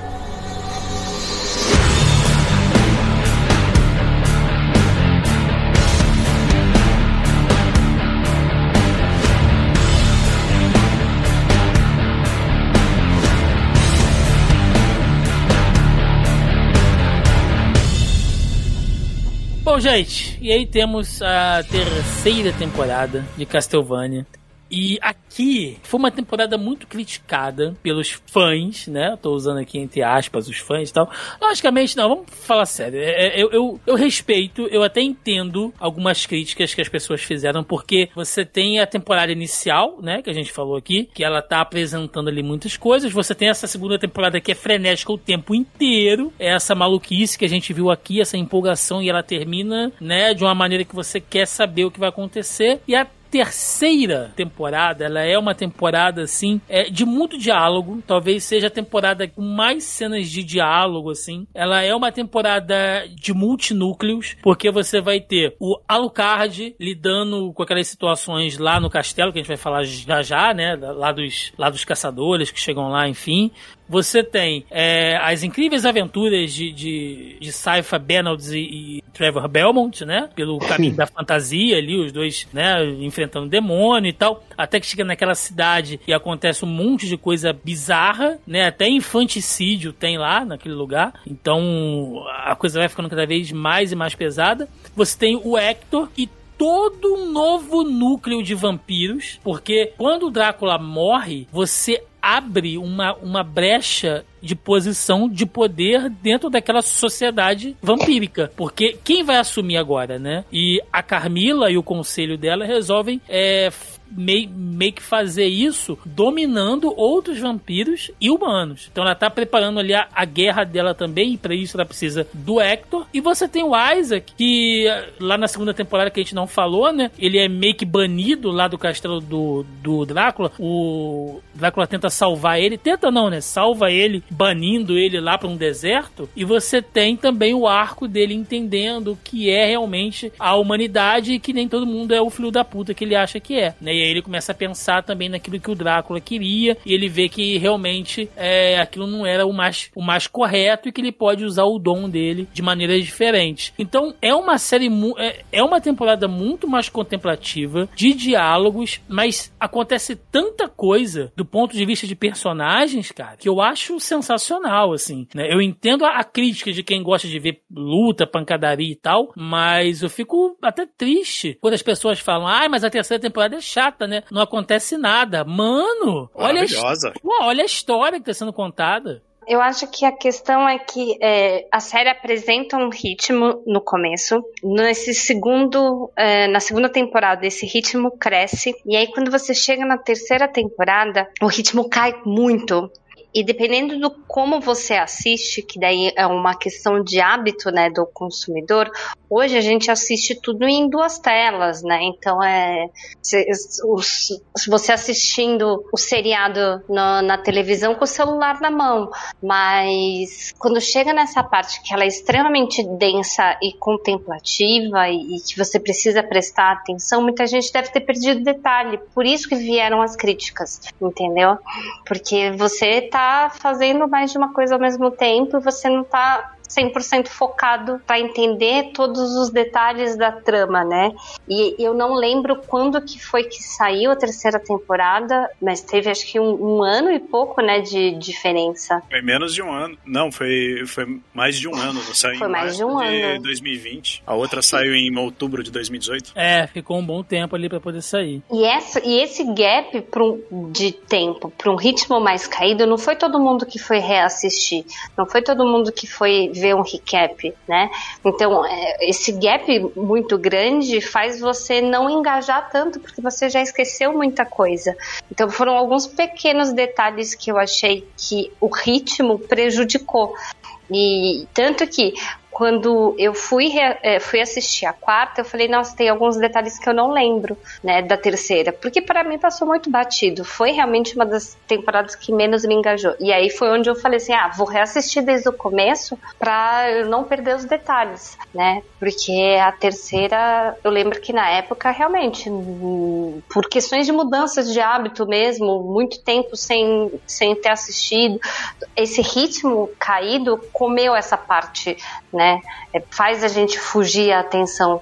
E você, porque você tem que parar para assistir e prestar atenção, porque os diálogos são importantes, porque a densidade da história do que está acontecendo, porque os questionamentos que eles trazem, principalmente os questionamentos do Isaac e, e dessa nova corja né, de, de vampiros, é, que começam a, que, a questionar a Carmila e as decisões dela, assim como a Carmila fez com o Drácula, é, todos esses questionamentos que são levantados, você precisa estar prestando atenção. E às vezes a gente não está muito atento mesmo na hora de assistir. Sim, eu. Eu, eu achei dizer, brilhante. É, eu vou dizer que eu não gostei muito da terceira primeira vez que eu assisti, porque eu tava meio por fora do, de o que, que eles estavam querendo fazer. Mas aí que eu vi Saint Germain aparecendo, Isaac e o Hector tendo destaque, aí obviamente já tava indo pra, pra Curse of Darkness mesmo. Mas no geral eu gostei bastante bastante até, apesar de ter sido a, a, minha menos favorita, ainda continua sendo. Mas o desenvolvimento de personagem que eles fizeram é foda. Inclusive mostra motivos para o Alucard não confiar tanto na humanidade, mas ele se agarrar à palavra que ele tem eu achei brilhante, eu achei, olha, é, é, difícil, é difícil dividir, assim, separar por conta da quarta temporada ter um final que é destruidor, velho. Questão de, de luta, de, de história, de desfecho de história. Mas a terceira temporada, para mim, fica pau a pau com a, com a, quarta, no sentido de que há uma. Ela tem um crescendo, ela vai, ela vai se desenvolvendo, você vai, você vai acompanhando os personagens, você vai tendo arcos diferentes de personagens, de repente o final, o final é foda. É porque parece que as coisas estão jogadas, mas elas se encaixam, né, o Cadu, de uma maneira orgânica é... no final, assim, é... O arco do Alucard, com aquela situação acontecendo com ele, ele vivendo uma angústia, uma depressão sozinho, de repente chegam duas pessoas que podem ser a salvação dele, e aí a gente vê aquela construção do que você falou, Thiago, que é, que é a inocência de um adolescente, de um jovem, que não percebe que ele tá sendo ludibriado, né? Uhum. E aí ele cai no conto da carochinha e dá no que deu, deu no que deu, e eu, eu sinceramente, eu tava esperando que fosse em outra cena.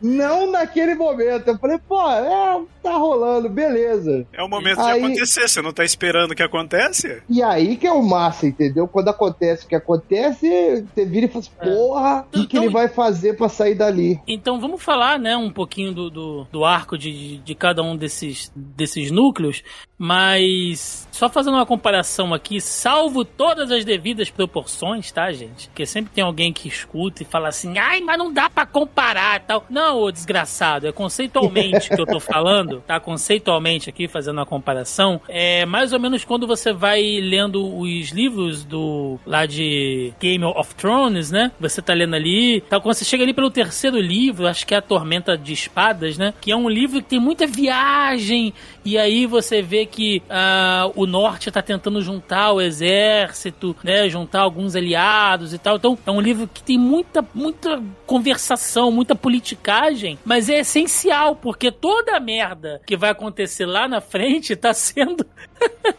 arquitetada aqui, né? E essa terceira temporada, ela é mais ou menos isso. Mas vamos lá, vamos falar primeiro, vamos deixar o arco do Alucard pro final, que é polêmico, né? Sempre tem as polêmicas aí. Vamos falar aqui do Trevor e da, e da Cifa, né? Da Saifa, enfim. Eles estão vivendo uma aventura, né? Andando por aí, quase uma coisa de videogame, indo de cidade em cidade, vila em vila, matando ali alguns demônios que fugiram, né? Lá do, lá do Drácula e tal. Estão todo namoradinhos, né? Estão tão, tão todos felizes ali, até que eles chegam naquela, naquela vila que tem aquela seita maluca, né? Tem aquele juiz ali que é meio que como se fosse o, o Lorde ali, né? Como se fosse o, a autoridade maior política daquela vila. Você vê que ele tá lidando, que, que a dupla tem que lidar ali com aqueles monges loucos ali, né? Que, que você vê que não é uma coisa muito da igreja convencional, lembra um pouco aquela igreja ortodoxa russa, criança, né? Até pelo É, visual. Até o visual. É, até o visual ali dos caras e tal. Então, te dá uma noção também que eles estão longe pra caralho de onde eles estavam, que eles rodaram muito. E essa parte, cara, esse arco deles é uma coisa meio RPG, né? Quando você chega numa cidade, aí vai na taverna, com né? NPCs. e começa a conversar e vocês. né, Não, porque tem uma seita e tal, os símbolos que eles vão esculpindo pela cidade. É muito RPG, né, ô Cadu? Você tem que tentar descobrir o que tá acontecendo e tal. Vai te envolvendo aquilo ali. É, e você vai, você vai junto com os caras, né? Você vai junto com os dois ali, né? E o interessante é o entrosamento dele, do Trevor com a, com a Saifa. É, é divertido demais, cara. Você vê que eles, eles fizeram um casal muito bacana, né? Você, Sim. você fica, você fica esperançoso que dê tudo certo por eles lá. Mas esse negócio do, novamente, da igreja, né? Do- da igreja, sei lá, que se é cristã, é- cara, é bizarro, mano, porque tem uns negócios, tipo assim, quando entra de fato lá na igreja, você vê aquela imagem do, é, o Cristo ao contrário lá, o crucifixo. Caralho, é é... bizonho, cara. Porra, é um negócio que você vira e fala assim, caralho, mano, os caras estão chegando aí.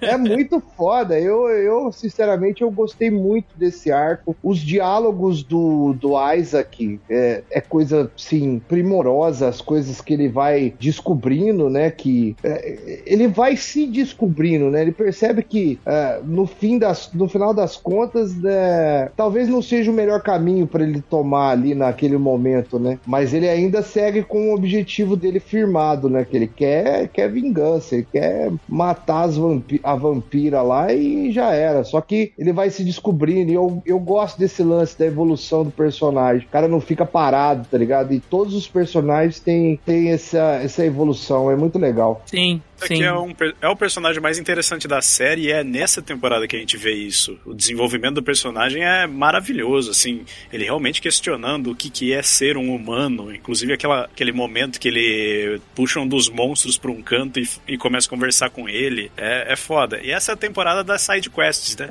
Sim, sim. Que é justamente. A, a, a gente vai, vai falar do, do, do Isaac aqui agora, né? Já que o Cadu puxou aí o gancho. É só pra fechar essa parte do, do Trevor com a, com a Saifa. É lá que eles descobrem que tem uma galera que tá querendo trazer o Drácula de volta, né? Então. é, começa com aqueles monges malucos e tal. Porque aí você vê como é que as pessoas são loucas, né? Pra você ter o bem de Deus, né, aquele bem divino, você tem que ter o mal. Então você tem que ter o Drácula de volta, porque o mal ele é divino, porque ele também foi criado por Deus, né? Tipo, pra você ter é, é o equilíbrio do Yin Yang, só que visto por um bando de maluco.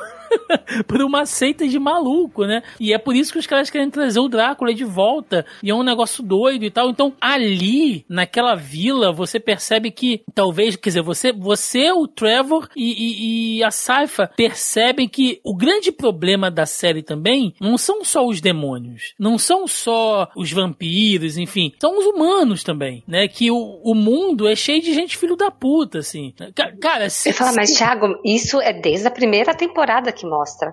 Sim, mas ali vai. Mas, mas ali vai te dando uns choques de, de realidade e a própria Saifa, o, o, o Tibi, tem uma. Quando ela descobre que o juiz usava aquele, a- aquela estrada lá das maçãs pra matar as crianças, Nossa.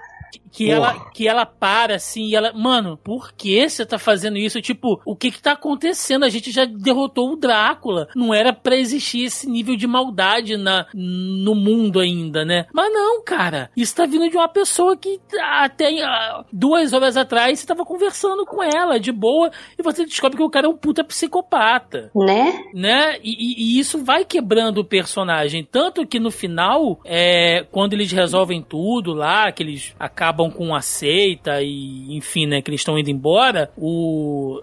O próprio Trevor fala pra ela, né, que ela tá toda triste, porque fudeu todo o rolê deles, né? Ela tá super deprimida.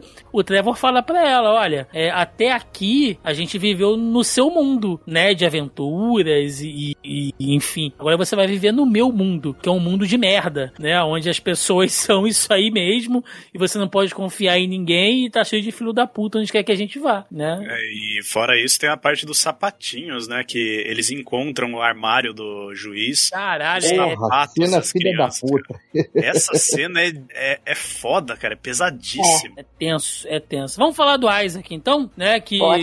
ele foi banido lá pro pra aquele. Ali seria mais ou menos um Oriente Médio, né? Que ele tá no meio de um deserto ali e tal. Eu sei que ele dá a volta, aí depois ele pega um barco, um navio, aí volta pela Europa ali, acho que ele tá pela Itália, mais ou menos alguma coisa ali. Enfim, ele dá um rolê fudido até chegar, é, e aí ele passa por essas evoluções, por esses questionamentos quase que filosóficos, como o Cadu citou, até que a gente vai pro episódio, né, que, que, eu- que eu citei anteriormente, que é quase um episódio específico pro Isaac, que é a da cidade onde o mago tá escravizando aquelas pessoas. E ali o Isaac ganha um novo ganha, ganha um propósito de vida, porque até então ele nunca tinha tido a oportunidade de ajudar as outras pessoas por ajudar, né? Tipo assim, não, eu tô te ajudando, eu tô libertando você porque é o correto a se fazer, né? E que episódio, meu amigo? Aquele mago poderosíssimo controlando uma cidade inteira e o Isaac mandando as legiões de criaturas da noite. Porra, é, é incrível, é incrível aquele episódio. E a- introduzindo um vilão recorrente na Castlevania que todo mundo sempre na hora que chega nele já começa a ficar meio e agora que eu faço, que é o Legião, né, que é a bola de corpos Sim. controlada por mágica. Sim, Foi uma é um, cena maravilhosa. A cena é muito boa. é um personagem que ele vai aprendendo muito também. E aí ele. Antes ele queria matar o, o Hector. E aí depois ele fala: Quer saber? A grande questão não é o Hector. A grande questão é a Carmila. E o que ela tá fazendo tá errado, né? Então ele, ele vai indo, seguindo por esse, por esse caminho, por esse pensamento aí. E continua evoluindo muito. Bom, não podemos deixar de falar então, já que a gente citou aqui. Vamos falar do Hector, que essa temporada o bicho sofre, hein? Nossa. Puta Nossa. que pariu. Uhum. Fala aí, Tibi. Escreve. O cara tá pelado, no frio, largado numa cela, escravizado. Tá É, muito prim- fudido. primeiro ele vira puppet da Camila, né? E aí essa cena dele é, de pet, pelado, apanhando que nem ninguém merece, né? Apanhar do jeito que ele apanha. E aí depois que ele ainda é jogado no, na cela, é, vem uma outra vampira da, conversar com ele e falar que ela é mais política, né? E falar, não, Alenor, né? é, Eleanor, que vou te deixar confortável, vou te, te deixar. é, porque você é útil pra gente, né? E eu não posso te tratar dessa forma, sendo que você tem um trabalho a fazer. E ela começa a conversar e lubridiar ele, né? E quando ele acha que ele conquistou a confiança dela e quando ele acha que é, eles estão se apaixonando, ela vai lá e faz o quê? Mete um anel nele e fala: agora você é o meu cachorrinho. Faz um laço de sangue com ele, né? Seria tipo um laço de sangue com ele ali. Faz, né? Um anel que ele não pode ir contra ela e nada do que ela fala, e então ela diz que, ela- que ele não pode ir contra as irmãs dela também. Exatamente. Mas aí eu, eu, eu deixo um questionamento aqui pra vocês, né? É, eu acho que a manipulação que a Lenor faz com ele ainda é diferente do que a própria Carmila faz, porque pra Carmila o Hector é um lixo, é só uma ferramenta, é um humano, entendeu? Então ele é, por mais que ele tenha um poder e tal, ele não é ninguém, assim, ele é só Ele é gado. Ele é gado, ele é inferior. É. Mas a Lenor, ela, ela enxerga al- alguma coisa nele, né? A princípio eu acho que ela fica até com pena dele, mas depois a humanidade do Hector, eu acho que vai conquistando ela, né? Vai criando uma espécie de amor entre os dois, que não é aquele amor paixão, mas é uma coisa tipo, eles meio que se completam, né? Ela enxerga nele assim, porque ela tá vivendo ali só entre vampiros, cara, o tempo inteiro. E aí você tem alguém que é um humano, que tem sentimentos, que tá vivo, né? E você vê que ela sente muito isso, assim. Eu, eu, eu, eu não sei se eu tô viajando muito, mas eu percebo muito dessa relação entre os dois. É, é- é Eles quase desenvolvem um carinho, né? Acho que é, tem ali um, um afeto entre os dois que é criado e é desenvolvido, né? Não chega, eles quase chegam, né? Quer dizer, eles vão pra cama.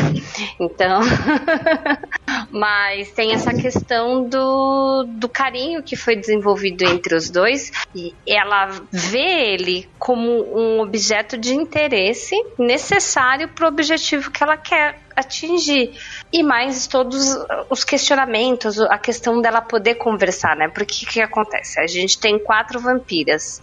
A gente tem a Carmila, que é guerreira, aí tem as outras duas que são um casal, e elas também começam a questionar a Carmila e, e se perguntar se o que a Carmila quer fazer tem sentido, não tem sentido, mas pelo fato das duas serem um casal, elas acabam deixando a Leonor de lado. E, ela encontra no Hector alguém no qual ela pode conversar, no qual é, é, tem o mesmo nível intelectual, digamos assim, para bater um papo, consegue acompanhar tudo isso, porque ela tá sozinha ali. A Camila tá surtando no, nos devaneios dela de dominação mundial e ela tá sozinha. Então ela encontra essa força no Hector, mas ao mesmo tempo ela precisa provar para as irmãs que ele vai ser o puppet dela, né? Que ele vai ser o, o cachorrinho dela e que esse pet tá sob controle. Então ela vai lá e mete o anel nele. Talvez é um pouco até de reflexo do cargo dela dentro da sociedade dos dessa sociedade nova de vampiros, né? Porque, como vocês falaram, a própria Carmila e mais uma das vampiras são guerreiras, são lutadoras. A, a outra... Estriga e a Morana. Isso. Uhum. E, a, e uma, a outra, ela é a estrategista, né? Ela que faz o É, a- planejamento de guerra, né? Morana é a estrategista e a Estriga é o tanque de guerra. Sim. É o tanque, e aliás, que tanque maravilhoso. Porra! É.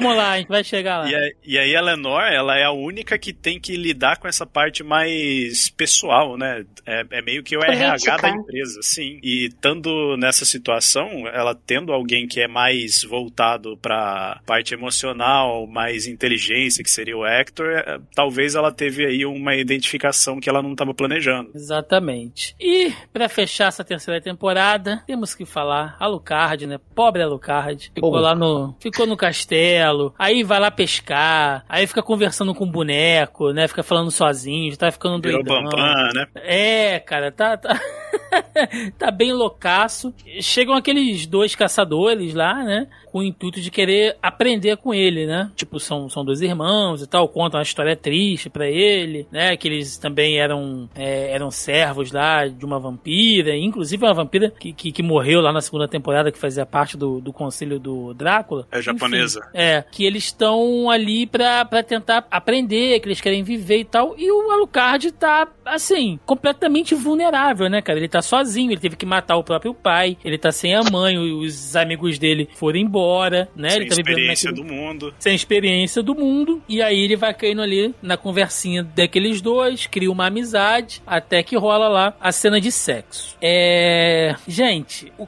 que eu vi de reclamação e porque eu falo ah, polêmica e tal, por mim, sinceramente, por mim é a coisa mais simples do mundo, porque vamos lá, ah, porque o Alucard é gay que ele deu a bunda e tal. Antes de tudo, ele deu, mas ele comeu também, tá? E, e, e não que isso faça diferença nenhuma, porque ele tava ali tendo um- uma relação entre casais e tal, mas, gente, o Alucard nem é um ser humano. Essa questão de gênero, de, de, de homossexual, de bissexual e tal, isso não faz o menor. Ele não tá nem vivo, entendeu? Pra um vampiro, se o cara tá se relacionando com a mulher, com um homem, com, com um cachorro, isso não, isso não importa, cara. Isso não importa, sabe? As pessoas ficaram nessa, nessa maluquice. Ai, mas porque o Alucard, no mangá do Castlevania do Symphony of the Night, ele tem uma esposa e tal. Beleza, fera, mas é, aqui na série não é assim, cara. Entendeu? E ele tá se descobrindo ali. Aquilo ali é o primeiro contato íntimo que ele tem com outro ser vivo. Então, caralho, vamos sair desse. É é um conservadorismo maluco, cara. Que a galera entra assim numas neuroses, tipo, ai não, mas o Alucard é tão foda.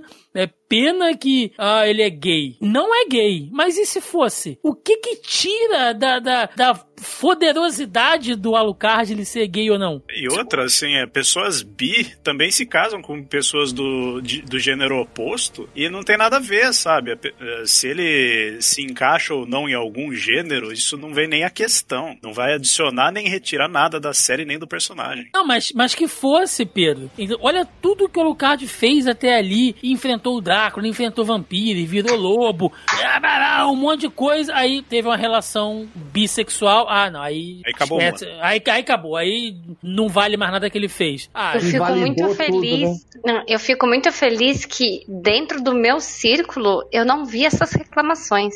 Também não. Que as pessoas do qual eu convivo não reclamaram disso e simplesmente falou, ok, bacana, legal. Pô, cara, eu vi muito. E Isso aí foi o que mais rolou. Ainda era uma, uma época que eu debatia muito os comentários e tal, internet, enfim. É, hoje em dia não faço mais. Mas antigamente eu até que fazia um pouco. E, nossa, como teve mimimi, assim, cara. É, é- é- eu, eu, fiz um vídeo lá pro canal, ah, inclusive, né, sobre isso, onde eu falo com mais detalhes ali o que eu acho e tal. E o, o que teve de comentário, bicho, sabe, é de muita gente falando que. Muita gente também dizendo que, que acha bacana, né, que achou legal e tal. Mas, por exemplo, eu tenho aqui, ó, o Jamal Everton, aqui, ó, que ele, que ele falou: respeito a análise, mas não concordo com 99% do que foi falado. Isso é querer explicar o inexplicável, querer colocar algo aonde não existe. Eu teria Hum. mil, eu teria mil argumentos aqui pra dizer do porquê eu sou contrário a isso. Não tenho preconceito nenhum contra nada. Capaz. Respeito, Imagina. respeito, respeito totalmente a opção sexual. O finalzinho do vídeo, onde você fala que você não gostou, que reclamarem, estou de acordo com eles sim. E como fãs têm direito de reclamar sim. Afinal, o principal alvo dessa série é voltada para os fãs. Apenas uma coisa que eu concordei com você: a série é boa sim, mas essa parte não ficou legal mesmo. Isso foi um ato de querer causar polêmica, mas de uma forma totalmente errada. Cena totalmente descartável. Não existe isso de querer inventar uma série à parte como foi tentado se justificar no vídeo. Castlevania, enfim, ele vai seguindo aqui nessa viagem. Ou seja, ele achou polêmico porque ele tá vendo algo na- que na cabeça dele é errado, bicho. Entendeu? É. Então, é, Uhum. cara, ah, porque o fã ele tem direito de reclamar e tal. Gente, reclamar, criticar, não é o caso aqui. Você pode até dizer, tipo, ah, eu achei que a cena tava num time ruim e tal, mas percebam, a galera não, não reclama do argumento da cena de sexo na história. Eles reclamam do alinhamento sexual do personagem, do gênero, como se ele tivesse um gênero ali, uma opção sexual. Então, se, aí eu pergunto, se não tivesse um outro homem ali, se o Alucard só tivesse fazendo sexo com a com a irmã, né? E aí ela prendesse ele e, e- e o outro cara chegasse, tipo, ah, você foi seduzido pela minha irmã, você caiu no nosso plano e tal. Pergunto a vocês, teria essa polêmica toda? Nem Não fudendo. teria. Não. pronto. Então pronto. O problema não é Entendeu? nem aquele pessoal que fala. Eu falo às vezes do tipo um filme forçar uma cena de sexo pra ter cena de sexo. Mas não, isso é importante pro plot. Mostrar que ele, por ser inocente, tá começando a confiar em humanos até demais a ponto de cair numa armadilha dessa. E realmente, assim, ele é extremamente inocente, não sabe como o mundo funciona. E aí ele tá simplesmente livre de, de qualquer tabu, sabe? Ele não tem essa noção pra ele. Que é o natural. Não, não é assim. Uh, esse pessoal que reclama, primeiro, falou que não tem preconceito nenhum, já- você já sabe que lá vem merda, né? É, que nem eu É. tenho um amigo que é negro. É, é, é. Puta, cara. Nossa. Não é? Eu não tenho nada contra. Tem até alguns amigos que são. Olha aí que. É. E se chegar no ponto de falar que uma cena de sexo dessa estragou o personagem, assim, do tipo, do jogo de 97 pra cá e daqui em diante, simplesmente por causa de uma cena, sei lá, de um minuto, ah, ai, sinceramente, o cara tá só achando um motivo pra reclamar. É daquele típico pessoal que vê produção de Netflix e já fala que vai ter lacração, que vai ter isso, que vai ter aquilo. É, nem saber o e- que, que tá acontecendo. Isso que eu ia apontar. Eu- hoje a, a retórica, o, o debate de ideias, ele, ele tá muito fraco, porque qualquer coisinha que ah, o autor faça é, é motivo pra ser mimimi, é, ele tá fazendo pra chocar, é tipo, mudar mudar a etnia de um personagem, igual eu acompanho nesses grupos de nerds que tem no Facebook, muda-se a etnia do personagem, é como se o mundo tivesse acabando, velho. Entendeu? Ó, oh, quer fazer lá, o esquerdalha, querendo moldar o mundo para a visão dele, não sei o que. Cara, aceita, velho, que existe a possibilidade de ter histórias com coisas que há 20 anos não tinha por conta de preconceito. E agora as pessoas têm uma mente mais aberta e coisas como esta podem ser exibidas, sabe? Cadu, é, é Cadu, lamentável e, isso. E, e outra coisa, Cadu, o próprio contra-argumento é burro. é covarde É. e é burro, porque é, a gente tá sendo um pouco do tema, mas acho importante a gente falar isso.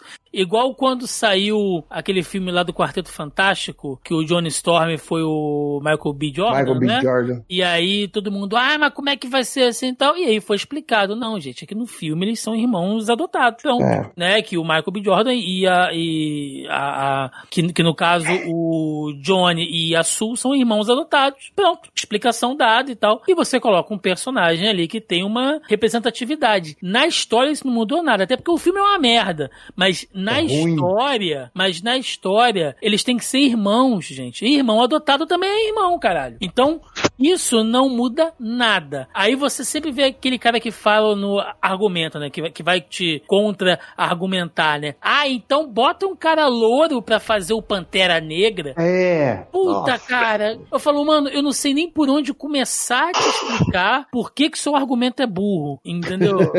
eu não sei como é que eu começo a te explicar. Me dá preguiça, cara. Cara, vocês Cara. têm muita coragem de ainda estar em Facebook, grupo de nerd, cara. Eu Mas não a tenho gente- lápis de cor a suficiente gente- pra desenhar por que que esse povo tá A errado. gente produz conteúdo, Pedro, não tem como, É. cara. A gente tem que Mas é é, foda, cara. Tem que, tem que ser muito corajoso pra continuar nesses círculos, porque eu tô vendo que o, a, a- o círculo nerd tá cada vez mais tóxico, ou esse pessoal tá ganhando cada vez mais voz. Eu não sei exatamente o que, que é. Na Mas, verdade, cara, tá- a rede social deixa as pessoas. é, trouxe tudo isso à tona. Que antes você conversava dessas coisas com seus amigos, né? Aí essa quantidade de visibilidade traz tudo isso à tona. Mas. E é, é assustador porque é dos dois lados, entendeu? Tanto Sim. aquele que quer, ah, quer que, há, que é o direita conservador, que não pode mexer na, n- n- sabe, nas coisas dele, quanto aquele que é da esquerda e é a extrema esquerda, que acha que a opinião dele tem que prevalecer sobre todas as outras coisas, indiferente se a liberdade do outro está sendo ferida ou, ou prejudicada. Eu tive uma experiência é, esses últimos dias que eu fiz é, um vídeo falando sobre o Borderlands, que vai ter um filme. E aí, um dos atores que tá participando é o Jack Black. E o Jack Uhum. Black, eu gosto dos filmes dele, acho um, um ator de comédia é, engraçado, né? Assisti basicamente todos os filmes que ele participou. E eu gosto dele como ator, como pessoa, eu tô cagando pro cara, entendeu? Eu não quero saber da vida pessoal do cara, tá ligado? Eu quero saber se ele tá atuando legal, se ele faz, se ele me faz rir. E aí é, eu publiquei num grupo, não vou falar qual grupo do Facebook lá. E aí um cara começou a detonar a minha publicação do vídeo que eu fiz. Assim, como é que você pode divulgar o Jack Black, esse homem horrível, grotesco, esse escárnio do ser humano, um cara que é um, é um macho, que não sei, começou a destruir. Eu falei, velho, é, é um filme. Eu tô, eu tô falando do filme em si. Por coincidência, o Jack Black tá. Não, isso é um absurdo. Começou a me destruir. Aí, eu, aí, eu, aí ele falou assim: você por defender. Aí o cara chegou no ponto e falou assim: você por defender o Jack Black, você também deve ser desse jeito. Aí eu, aí eu falei, caralho, É tudo que eu faço dentro do meu canal nerd, o Thiago sabe que que eu- as coisas que eu já fiz dentro do canal, os debates que eu já trouxe pra dentro do meu canal, as, as coisas, eu, a Cir é, e, e- e a galera que sempre tá participando com a gente lá. E eu fui taxado como reaça. Eu falei, porra! Então, tipo assim, os ânimos estão à flor da pele e as pessoas não estão se controlando mais. Tá foda. É difícil. Mas é, isso rende até um papo aí pra um outro programa. A gente pode falar melhor sobre isso aí. Por que, que o Nerd tá tão cansativo? Mas- Fica aí pra um outro programa aqui. Só um pequeno Como é que o, desabafo. o teu amigo Denis fala? O nerd tem que acabar? Tem que acabar. Não, ele fala que o otaku tem que acabar. É, eu parafraseei. Troca por nerd e continua certo, cara. Não é? Porque o Otaku é um nerd. É.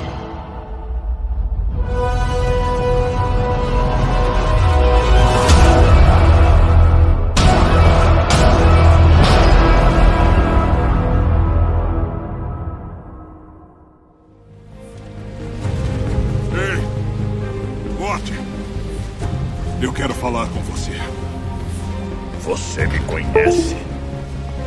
Eu sou Trevor Belmont, da Casa Belmont. É claro que eu conheço você. Encontrar e reconhecer coisas é o que nós fazemos. E você, com certeza, é uma coisa. Eu fui colocado aqui no amanhecer da vida na Terra para me alimentar do último suspiro de cada um de vocês. Eu sou um pouco mais do que uma coisa.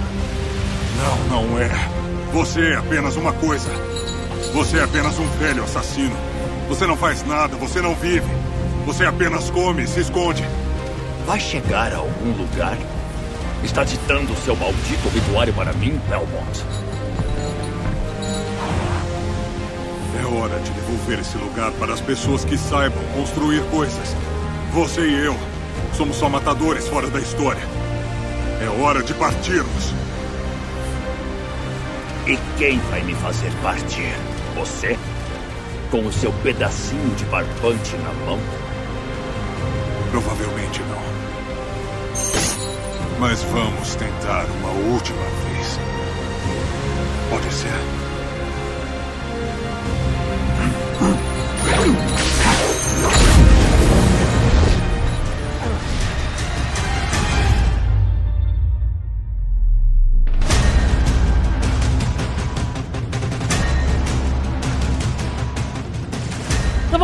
Temporada final, Castlevania, chegando aí 2021, né? Com a promessa de encerrar com quatro temporadas. Eu já fiquei triste, porque é uma, é uma animação que eu gosto muito, né? A gente vai falar sobre as últimas notícias aí já já, mas é uma série que eu gosto muito e eu já aqui pensando, né?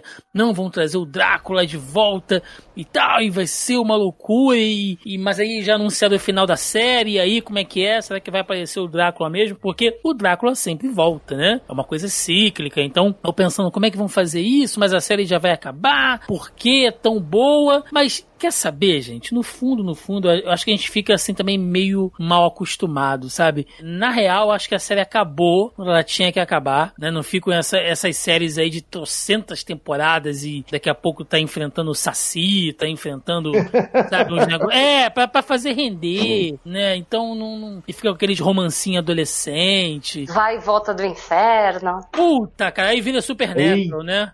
Porra, é mó, mó merda, assim. Então Mas isso é... vai acontecer. Enfim, né? Mas eu acho que Castlevania acabou quando tinha que acabar. E essa quarta temporada é, é uma temporada de resoluções, né? A gente teve a temporada 1, que foi a introdução. A gente teve a temporada 2, que foi a Guerra do Drácula. A gente teve a temporada 3, que é a divisão de poder. E essa temporada 4, que é a temporada de resoluções, né? Então a gente já começa ali com o Trevor e, e- e a Saifa, que perderam o encanto, né? Aquela coisa das aventuras, né? Que eles estavam fazendo. Acabou aquela coisa entre eles. E você vê que eles estão cansados, cara. Eles estão assim, no limite do humor. né? Eles estão andando pela estrada, aparece um demônio, um já olha pro outro, tipo, caralho, de novo, né? É, há semanas que a gente vem fazendo isso, você não dorme direito, você não come direito. Eles estão assim, super mal-humorados, estão discutindo o tempo inteiro entre eles. O Alucard tá totalmente soturno, né? Ele tá. Você vê que ele sai lá do castelo e já tem um monte de cabeça nas estacas de pessoas que. É, que ele, já- ele, tá meio que virando o pai dele, né? Tipo, É. porra, a, humanidade é, é filho da puta mesmo. Né? Se filho da puta voasse, não daria pra ver o céu, cara. Então é. É. Ele já tá meio que assim, que, que ficando uma pessoa. é, ele tá Ranzinza. não é nem ranzinza. Ele tá a ponto de se transformar aquele vampiro que odeia que odeia a humanidade mesmo, né? Ah, no núcleo lá das vampiras, a Carmila já tá totalmente insana, porque a Estriga e a Morana já viram que o plano dela não vai dar certo, mas a Carmila quer que seja feito de qualquer maneira, tá completamente louca, maluca, né? E o Isaac deu um 360 completo, né? Ele tá ali ah, ah, entendendo que a humanidade tem a salvação, que ele tem uma responsabilidade e que ele vai usar as, o exército dele, né, de criaturas da noite, pra fazer a diferença. E no meio desse caldo todo, a gente, a gente tem quem? O Saint Germain, que é um personagem que a gente não falou muito até agora, ele surge ali na terceira temporada, né? Mas ele é um, um alquimista, ele é um estudioso. Enfim, cara, olha, ele se apresenta de um jeito, né?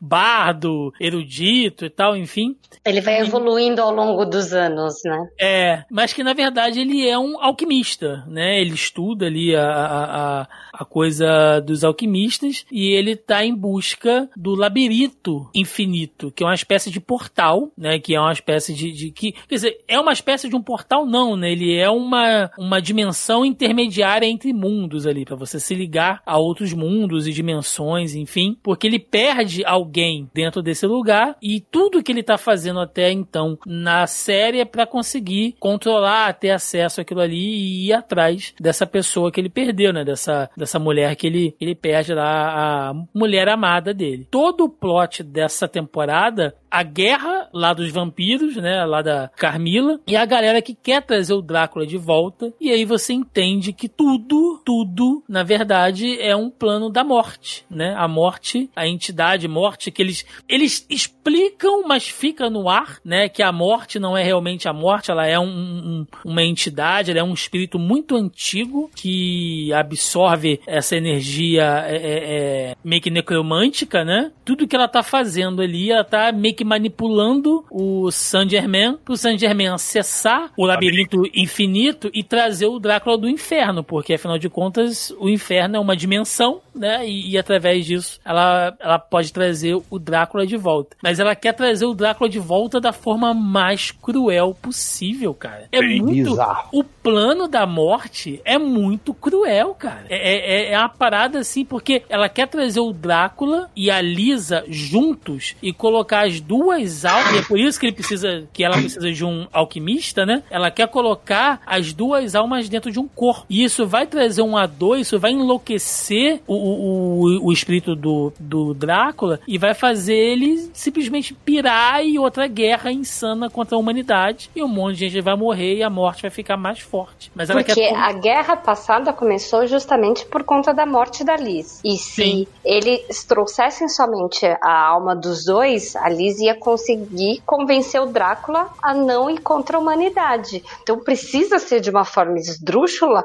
para surgir essa nova guerra, porque senão o Drácula não vai pegar essa, não vai, né, fazer uma nova guerra porque a Liz está ali.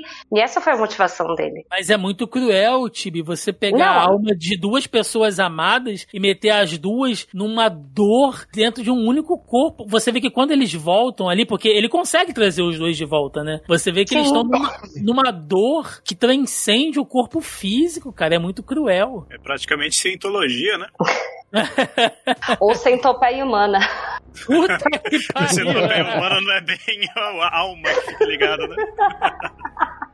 Puta merda. Mas.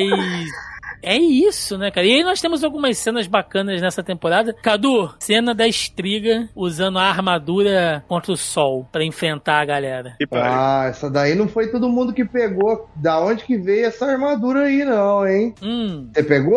não tô lembrado, cara. É a armadura negra do Berserker, velho. Do Guts, Ah, mano. você acha que foi uma homenagem? Puta homenagem, velho. Puta homenagem totalmente inspirado. Se você pegar a armadura negra dele lá, aquela. aquela a da segunda. Eu não li o mangá, tá ligado? Eu, eu assisti a- as duas temporadas lá, os filmes. Mas tudo que saiu de animação eu assisti do, do Berserk. Tanto que pra mim é uma das melhores animações de todos os tempos, assim. E aí tem na segunda temporada essa armadura que. Pode dar spoiler aqui do Berserk? Pode, porque até não vai ter final, né? Felizmente. Vai, Não. vai sim. A expectativa é de que o estúdio lá, a galerinha que tava junto com. com eu esqueci o nome do autor, velho. Mas é, parece que eles vão dar continuidade à, à história. Eu, eu li em algum lugar, eu não lembro exatamente qual lugar que eu li, mas parece que eles vão dar continuidade só pra fechar o arco, né? Parece que o autor já tinha meio que conversado com eles o que mais ou menos ele queria no encerramento da, so- da saga, mas não sei, pode ser também boato, né? Então eu tô falando aqui de, de sites de anime. Mas o, o bacana da armadura é que ela aparece na segunda temporada e é, é uma armadura que realmente ela amplia o poder do, do cara, mas ela fode com o Guts por dentro. que ela vai destruindo o cara por dentro, velho. É, é muito pesada, é uma armadura maldita, amaldiçoada. Agora é, é foi maravilhoso. Eu achei que muito, essa armadura. Parece muito. Eu tô olhando as fotos aqui, parece bastante. Eu achei que essa armadura era aquele inimigo que tem nos Castlevania, que é uma armadura grande, assim, com uma espada gigante, e tem uma coruja sentada no, no ombro. É, eu acho que do ponto de vista artístico, né, pode ter sido inspirado e tal. Mas Cara, ela, ela, ela, tá com uma. Não é nem uma Great Sword, né? É uma. Nem sei que espada é essa. É uma alabarda. É uma alabarda, né? Ela parte um cavalo no meio, cara. É um negócio assim. é muito cavalo, assim. E já é uma parte que ela tá liderando os exércitos ali com a Morana há meses, né? E elas estão vendo que não, isso nunca vai ter fim, cara. Que o plano da Carmila não vai dar certo, né? E elas resolvem tocar o foda-se. Tipo, ah, quer saber? Vamos viver a nossa imortalidade juntas e, e foda isso tudo. E foda-se, né? Isso tudo. Ela é realmente estúpida ali. É... Essa espada me lembrou mais uma Zambatou, que era uma espada japonesa de duas mãos gigantesca que o pessoal usava para cortar o cavaleiro e o cavalo junto. O Sanosuke usa uma Sanosuke, é. Sim, sim, sim. Sanosuke usa uma espada dessa. Uh, enquanto isso, o Hector tá tentando reagir, né? Ele tá espalhando um monte de armadilha lá no castelo é, lá da Carmila. Ele tá encebando para poder fazer aquele martelo dele pra caralho. Enfim, ele tá tentando reagir de alguma maneira, né? Porque ele ainda tá sob o controle lá da Lenor, o que acaba sendo bom porque dá tempo do Isaac chegar. E aí, meu amigo, quando o Isaac chega no castelo da Carmila, aquela luta hum. entre os dois. Fantástica, hein? Maravilhosa. E aquele. animação. Aquele. Aquela criatura da noite que segue ele é a mesma que tem contra a luta contra ele no, no Curse, Curse of, Darkness. of Darkness. Sim, sim, é um familiar que você pode criar. É muito foda, cara. É muito foda aquilo ali. E é uma. E, que é, é bonito porque a câmera vai, vai rodando e eles estão lutando num, num, num, num chão. E, e eles lutam num chão vermelho, todo ensanguentado, cara. É a puta cena bonita, assim, cara. Se você ver, né? Eu tô, tô com ela aqui, ó. Só pra gente relembrar aqui um pouquinho. É, é falar aí... que a gente não pode reclamar na questão de animação dela, né? De, não. Do, do seriado inteiro, né? Do, é, e o interessante é que aí, nesse ponto, na questão de animação, você percebe, é tudo em um cenário em 3D com as animações por cima. Você percebe a diferença de frame rate. Sim, e, eu, e é o que eu falei, é, vai, vai, vai rodando o tempo inteiro, você tem esse contraste, né, de branco, o branco da pele dela com o vestido vermelho, o cabelo branco, o sangue, é, é muito bonito, cara. A, é, é a paleta de cores que eles escolheram é muito boa, né, o vermelho é bem vívido, então você você. É, é completamente artístico, né? Sim. E, então, e, e... e, o sangue, gente. Ai, quanto sangue na cena. Não, escorre sangue Só pra um televisão. Não, a, a, o, chão, o chão já é de sangue de tanto bicho que a Carmila matou aí, né? é muito foda. E quando ela morre, né? Que ela que ela vai morrer, ela, ela, ela morre com orgulho dela ainda, né? Eu sou Carmila e explode e leva uma galera com ela, assim. É... Porque a, a sede dela do poder vai ficar com ela até o final. Tipo, é, vocês não vão me derrotar, não, meu amigo. Eu é que, que vou decidir a hora que eu vou morrer, assim. Vou dar esse prazer para vocês, né? É, cara, ela é muito. Ela é muito foda, assim. Ela é um personagem. Diva. Incrível, incrível, incrível, incrível. Olha essa arte, cara. Puta merda. é muito bom, gente. É muito bom. E aí podemos ir pra, pra luta final, né? Porque o Alucard acaba sendo convocado lá por, por, por uma vila, né? Que eles pedem socorro. Eles estão tão fodidos que eles vão pedir socorro pra um vampiro, né? e... Eu acho que assim, antes da gente. Quer dizer, o que vai conduzir também a gente à cena final, né? A batalha final, acho que é legal a gente falar também que aí entra o momento, né? Que é, quando eles começam nessa batalha dentro do castelo, vai chegar o um momento onde vai ter a junção dos três novamente, né? Que é o Alucard, o Trevor e a Tifa. E esse momento eu achei que foi muito importante, porque quando eles se reúnem, parece que eles não se viam desde ontem, né? então você tem ali a junção daquele trio inicial, a harmonia entre os três continua praticamente a mesma de quando eles começaram a andar juntos, e a cena cenas de batalha que fazem com os três é assim espetacular, né? É, É, é muito coreografia, né? construída, exatamente, a coreografia da cena é muito bem é, desenhada, muito bem conduzida. Você consegue entender o movimento de cada um, por mais que tenha vários elementos dentro da cena, você consegue entender quem bateu aonde, é, o que, que explodiu, quem matou o quê, entendeu? Então eles souberam trazer de novo aquela emoção dos três personagens juntos que você teve lá no começo da primeira e segunda temporada e que ficaram, né, a terceira temporada praticamente, é, quer dizer, ficou a terceira temporada inteira, né, separados e volta aquela emoção e eles dão um show fenomenal de batalha. Enquanto a Tibi, enquanto a Tibi tá, tá falando, tá, a, a gente tá assistindo aqui na gravação, é, olha esse quadro, gente. É, Os maravilhoso. Você vê como é que eles evoluíram, né? Estão cada vez mais, mais fodas, assim. E essa cena é muito cara de arte da Yami Kojima da época do Symphony of the Night, cara. É, é cuspido escarrado, cara. Sim, E, e aí a- a- mostra, né, como a Cifa virou a mais apelona de todas. Não, é maravilhosa. Porque mana não existe. É, Tempo de recarga entre uma mana e outra, é, entre um feitiço e outro também não existe. Manipulação de todos os elementos a rodo, assim, O personagem se desbloqueia depois que termina o jogo. É. O Trevor usando a, a, a lâmina em cruz, né, cara? É um negócio. É lindo, assim. É realmente fantástico. Mas eles não precisavam de ninguém nessa batalha, né? Só a Saifa já dava conta de todo mundo, pelo que a gente vê. Olha, o pulo duplo do Alucard, cara, transformando Com a a capa em asa. asa, velho. Ah, Porra, você não sabe o tamanho do sorriso que eu tô na cara agora. A espada, estilo, estilo Heaven Sword, mais Sword Familiar, mais Crystal Green. Eu sou nerd pra caralho mesmo, eu tenho que ter uma vida. A gente tem que colocar aquele aviso, né? Um fã foi detectado, né? Pra cacete. Pô, olha essa mulher, olha o que essa mulher faz, meu irmão. Essa mulher. Aí o outro vira lobo e a outra faz é. furacão de fogo. Puta, mano, é, é, é só coisa linda, assim. Essa Você grita Não, junto né, com a cena, né? Não, mano, isso é da hora Não, demais. esse não é nem o final. Não, eu digo assim, é a, é a batalha, bem dizer, final dos três ali, né? É, É, é. é- é o episódio final, então, quer dizer, tem mais um depois, né? Mas é o, é bem dizer o episódio final. Então os caras, os cara não, segurou recurso ali, não.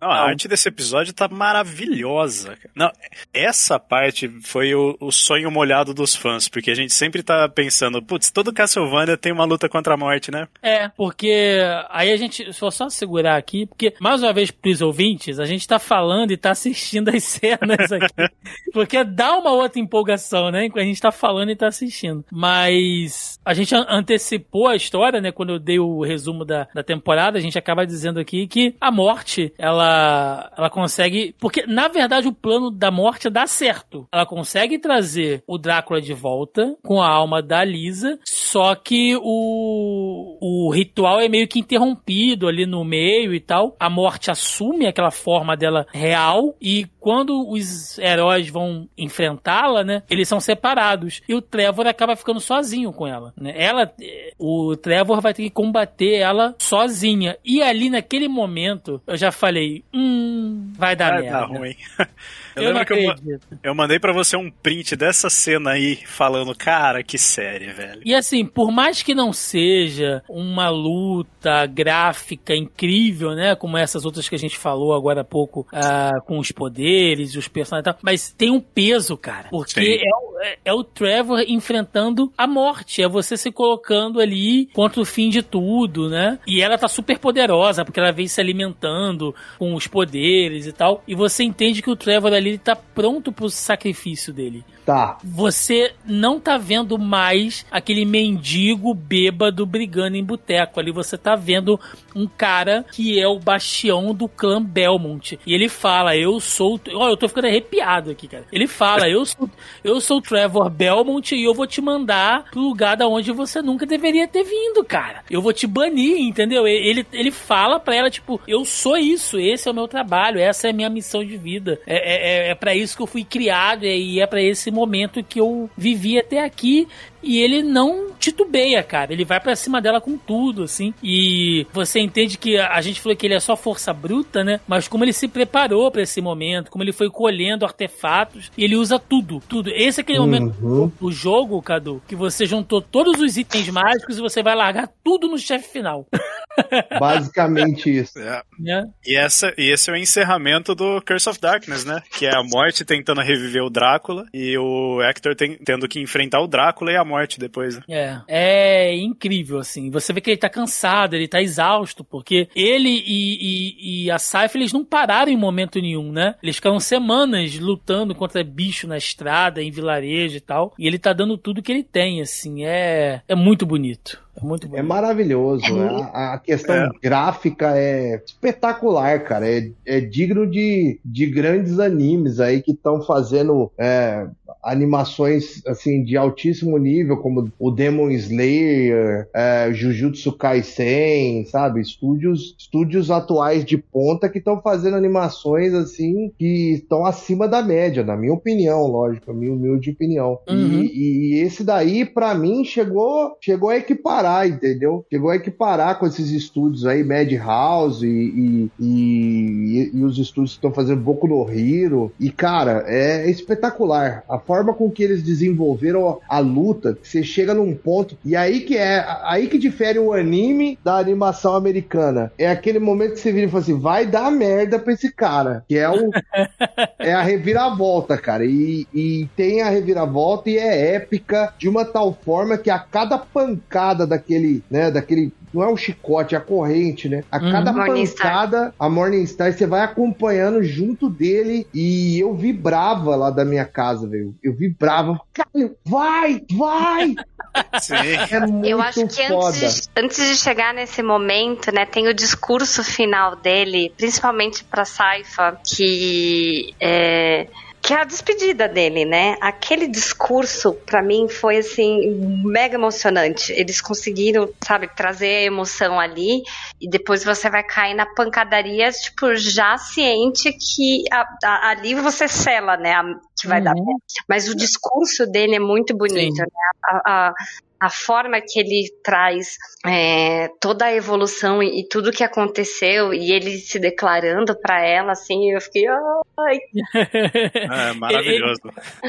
ela tá, ela tá caída com Alucard, né, lá do outro lado da ponte, e ele grita o nome dela, né? Ele, ele olha para ela lá, lá, de cima, ele grita, né? Ele, Saifa Belnard! Ela olha para ele assim, ele, eu te amo. Caralho, é. meu irmão, não, porra, não faz isso comigo, meu amigo. Porra, uma hora dessa. É muito porra, bom. É muito foda. E aí, né, temos o pseudo-sacrifício, a, a série dá um salto temporal ali, a gente é, vê que a, a morte é derrotada e o o Alucard ele resolve ceder o espaço lá do, lá do castelo dele, enfim, para acolher aquelas pessoas, né, que ficaram sem, sem casa, que tiveram as vilas atacadas, enfim. Não, é, detalhe, a... Thiago, Saint Germain morre na, na luta contra a morte, né? Ele morre, é, ele morre ali no, no, no meio lá do ritual para trazer o, o Drácula de volta e tal. Mas você já tá ali aceitando tudo né? Você aceita que o Trevor se sacrificou e tal, e aí a Saifa tá super triste, ela resolve que vai embora, você descobre que ela tá grávida, né? E aí você, puta, mano, nossa, vai ter que, né, cuidar do, do rebento sozinha agora e tal.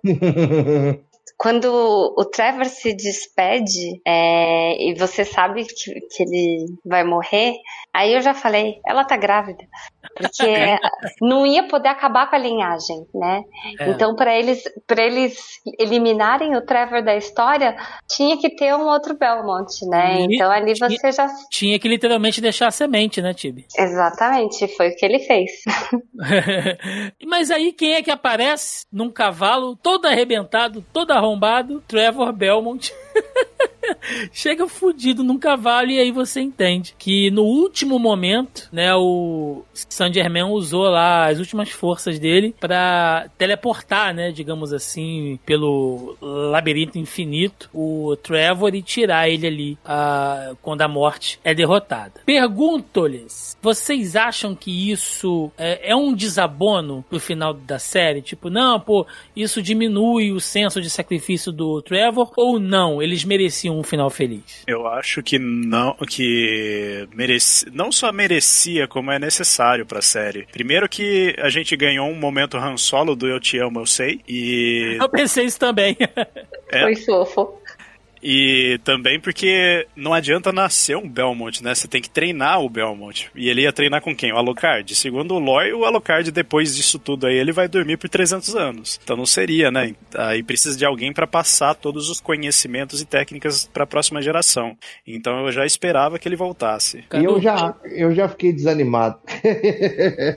Porque Você o sacrifício foi tão bonito, cara. Foi tão épico. Foi tipo, puta que pariu. O cara vai, vai se matar pra matar essa desgraça dessa morte aí. E aí ele voltou. Eu, assim, eu fiquei num conflito de emoções. Eu ao mesmo tempo fiquei feliz, mas ao mesmo tempo fiquei triste, porque.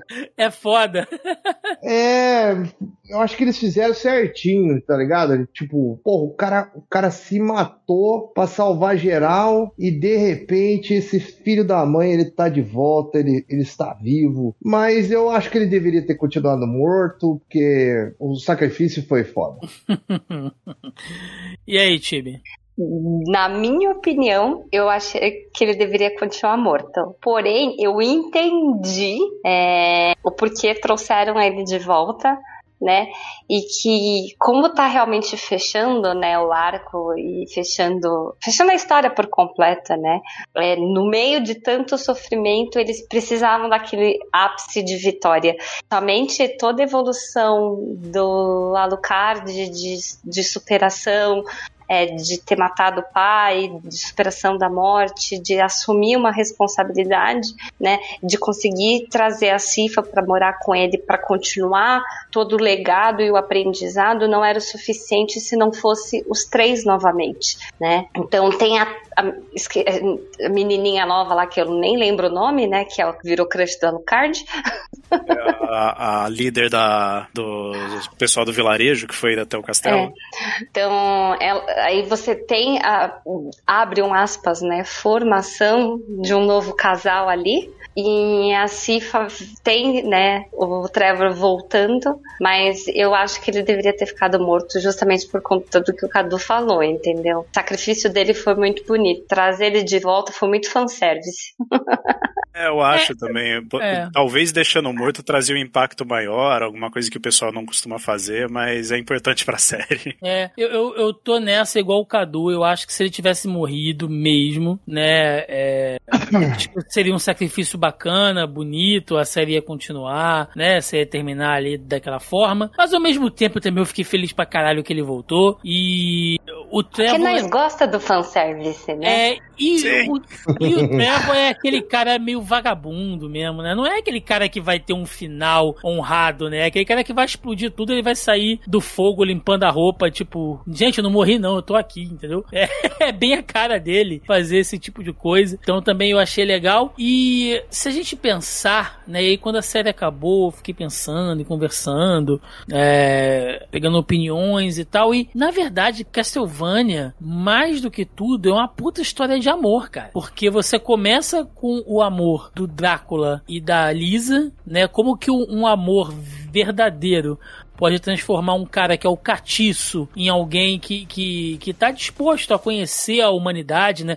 Ela, ela, inclusive, ela só morre porque ele tá fazendo um tour pelo mundo, né? É, como, como um ser humano. Ele não tá voando como um morcego, ele não tá indo através de névoa, ele não tá teleportando, ele tá pegando trem, tá pegando navio pra conhecer, pra ter contato com os seres humanos, né? A Lisa consegue Turistano. fazer. É, a Lisa consegue é, fazer com que ele realize isso. Eles têm um filho, né? Que, que é, o, é o símbolo máximo, assim, de um, de um casal, né? É, se a gente for colocar dessa, dessa maneira. E o amor do pai pro filho, né? Quando a gente citou aqui lá na segunda temporada que o quando o Drácula ele se toca do que ele tá fazendo, né? Que ele tá sofrendo por amor, né? Pelo amor dele que se foi, mas ele tem um filho dele que ele ama também. Então ele se entrega, ele, ele, ele se deixa morrer, né? Ele se deixa derrotar. E você tem o amor deles ali agora é, dando frutos, né? Então, Castlevania é uma puta história de amor mesmo, assim. Parece cafona falando assim, mas eu acho bonito, cara. Eu achei legal. Me tocou. Fora o amor pela humanidade,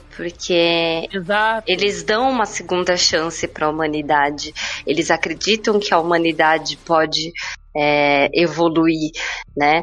É, tanto que a gente não comentou, mas o Isaac vira rei, né? Do, daquele reinado lá da, da Carmila. E. Stygia. Isso. E ele faz de todo aquele aprendizado é, uma oportunidade, inclusive, né, é, para não cometerem os erros, para a, a humanidade evoluir, para aquela civilização evoluir.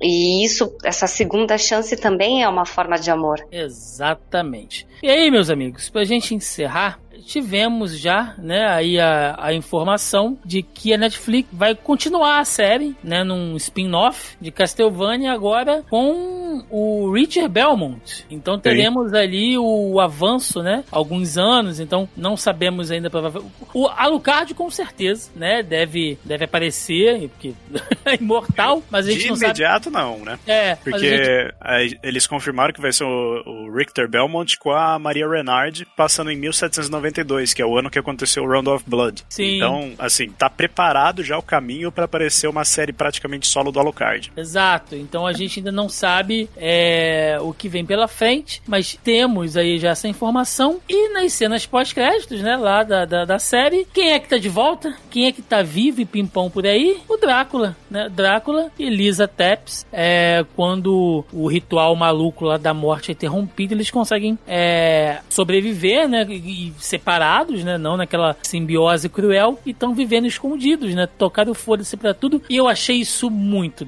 muito legal. Que Sim. é eles vivendo aquilo que foi roubado deles, né? Pela maldade dos homens, assim. Então eles estão vivendo aquilo realmente. E como a gente sabe, o Drácula sempre volta. É cíclico, né? Então a gente já sabe que vai acontecer alguma coisa pra, pra, pra que a merda toda se dê na próxima temporada. E isso de... confirma também isso que você falou do Castlevania ser uma história de amor, porque mostra a continuidade do amor dos dois mesmo depois sim. da separação da morte, né? Sim, sim. É, um, é literalmente um amor além da morte. Olha que bonito, cara. Sim.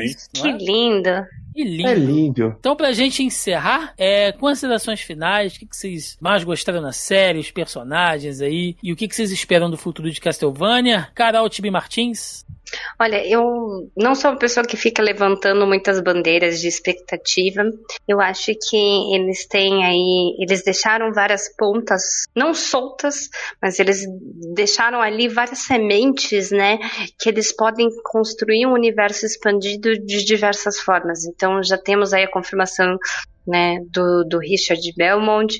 É, o Drácula, eu não acredito que o Alucard solo seria seguraria as pontas. É, talvez mais histórias né, do trio fosse melhor, porque é meio apático, né?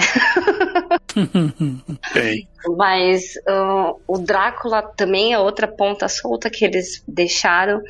Então, não, não estou gerando grandes expectativas. Eu só espero muito que eles continuem com o mesmo nível de qualidade técnica que eles entregaram pra gente nessa. Porque se eles mantiverem é, esse nível de animação, claro, qualidade de roteiro também é super importante, né, gente? não podemos esquecer. Mas é, se, se eles seguirem na mesma linha que eles estão seguindo agora, né, de conseguir fazer um arco fechado, por mais que sejam quatro temporadas, não são muito, muitos episódios, né? A primeira temporada é curtinha, mas que você não enche a linguiça e consiga desenvolver bem uma história, que tenha os plot twists legais, eles não precisam. Você consegue ter vários novos produtos relacionados a Castlevania que vai trazer é, esse fanservice e esse carinho que a gente tem pela franquia. Então, eu acho que eles têm bastante coisa para explorar. E dessa trajetória que a gente viu, é, acho que entrar na jornada, se divertir, entendeu? Tem aí uh, seus, seus aprendizados, né, de evolução constante e dessa linda história de amor mas eu acho que o mais importante que ele traz é uma ótima diversão, porque você tem momentos muito engraçados, momentos de tensão, momentos de emoção. É, ele te entrega todos os sentimentos de uma obra completa nesses quatro arcos. Cadu Lopes? Cara, pra mim, uma série, uma, uma animação espetacular que realmente abriu portas para outras animações, como a gente tá vendo aí a questão do He-Man, que é do mesmo estúdio, o Dota 2 também uma puta animação legal. Eu, eu não conhecia tão bem o jogo, mas gostei da história e do anime que tem na Se não, me engano, Netflix. se não me engano, eles vão fazer um Devil May Cry também. E aí, ó, aí, Vai. aí, tá brincando comigo, hein? O Netflix, o Netflix tem investido muito nessa questão de fazer é, obras relacionadas a games. Ai, mas ela, eu- vai, mas ela vai lacrar, vai botar o Dante negro e não vai ter nada disso. Ai. Lacração. É que nem o Cowboy Bebop, você viu lá o, o- os personagens, a caracterização, ficou, ficou do caralho, velho. E tipo assim, é, querendo ou não, por mais ressalvas que eu tenho com a Netflix, por não respeitar, às vezes, o fã, né? ó, às vezes a gente tá assistindo uma série, tá tão legal, e de repente eles vão lá e cancelam. Nesse caso aí, eles acertaram em cheio, velho, mas em cheio mesmo, assim. é, porra, parabéns à Netflix por isso.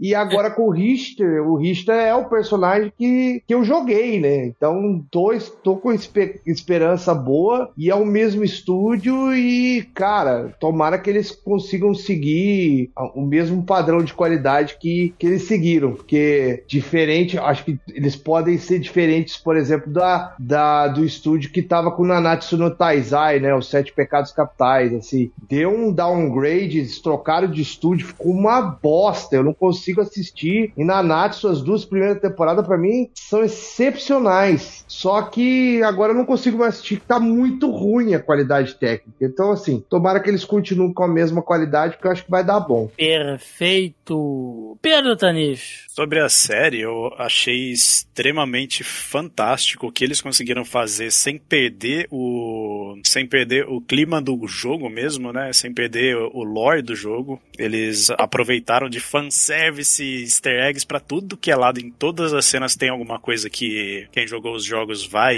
reconhecer. Só que eles fizeram algo que é acessível pra quem nunca ouviu falar. Isso eu achei fantástico porque eu posso apresentar pros outros e começar a nerdear à toa. Mas, mas a questão da dublagem da série que a gente não comentou, eu, Sim. eu escutei, eu assisti em Tava inglês. lendo meu pensamento.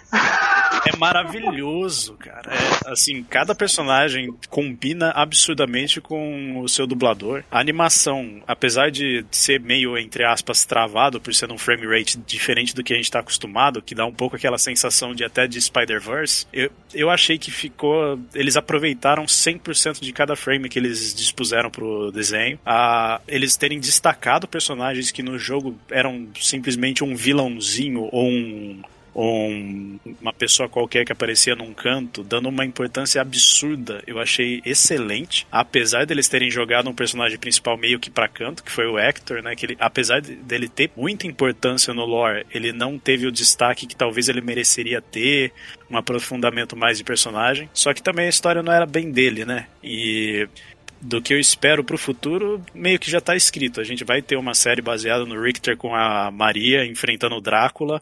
E inclusive eu espero muito que eles chamem o Samuel Jackson pra dublar o vilão, que é o Shaft. E É. isso, isso obviamente vai abrir portas pra série Symphony of the Night, que é uma sequência direta do Round of Blood, que eu acredito que eles não vão fazer solo do Alucard como é o jogo, exatamente pelo Alucard ser um personagem meio que frio e sem muita expressão. Eu acho que eles vão colocar ele pareado com a Maria Renards. A gen- A gente não vai ver o Richter presente na tela o tempo todo, não vou falar o porquê, porque é spoilers. E aí a gente provavelmente vai ver um retorno inesperado do Trevor e a Saifa. Não do jeito que a gente Olha! gostaria, mas vai ter, porque eu já joguei o jogo tipo umas 20 vezes desde que saiu. É verdade, é verdade. E aí, no dia que for anunciada a série do Symphony of the Night, Pedro vai ficar com a cueca muito molhada, assim, cara. Eu já fico com essa série, imagina no Symphony.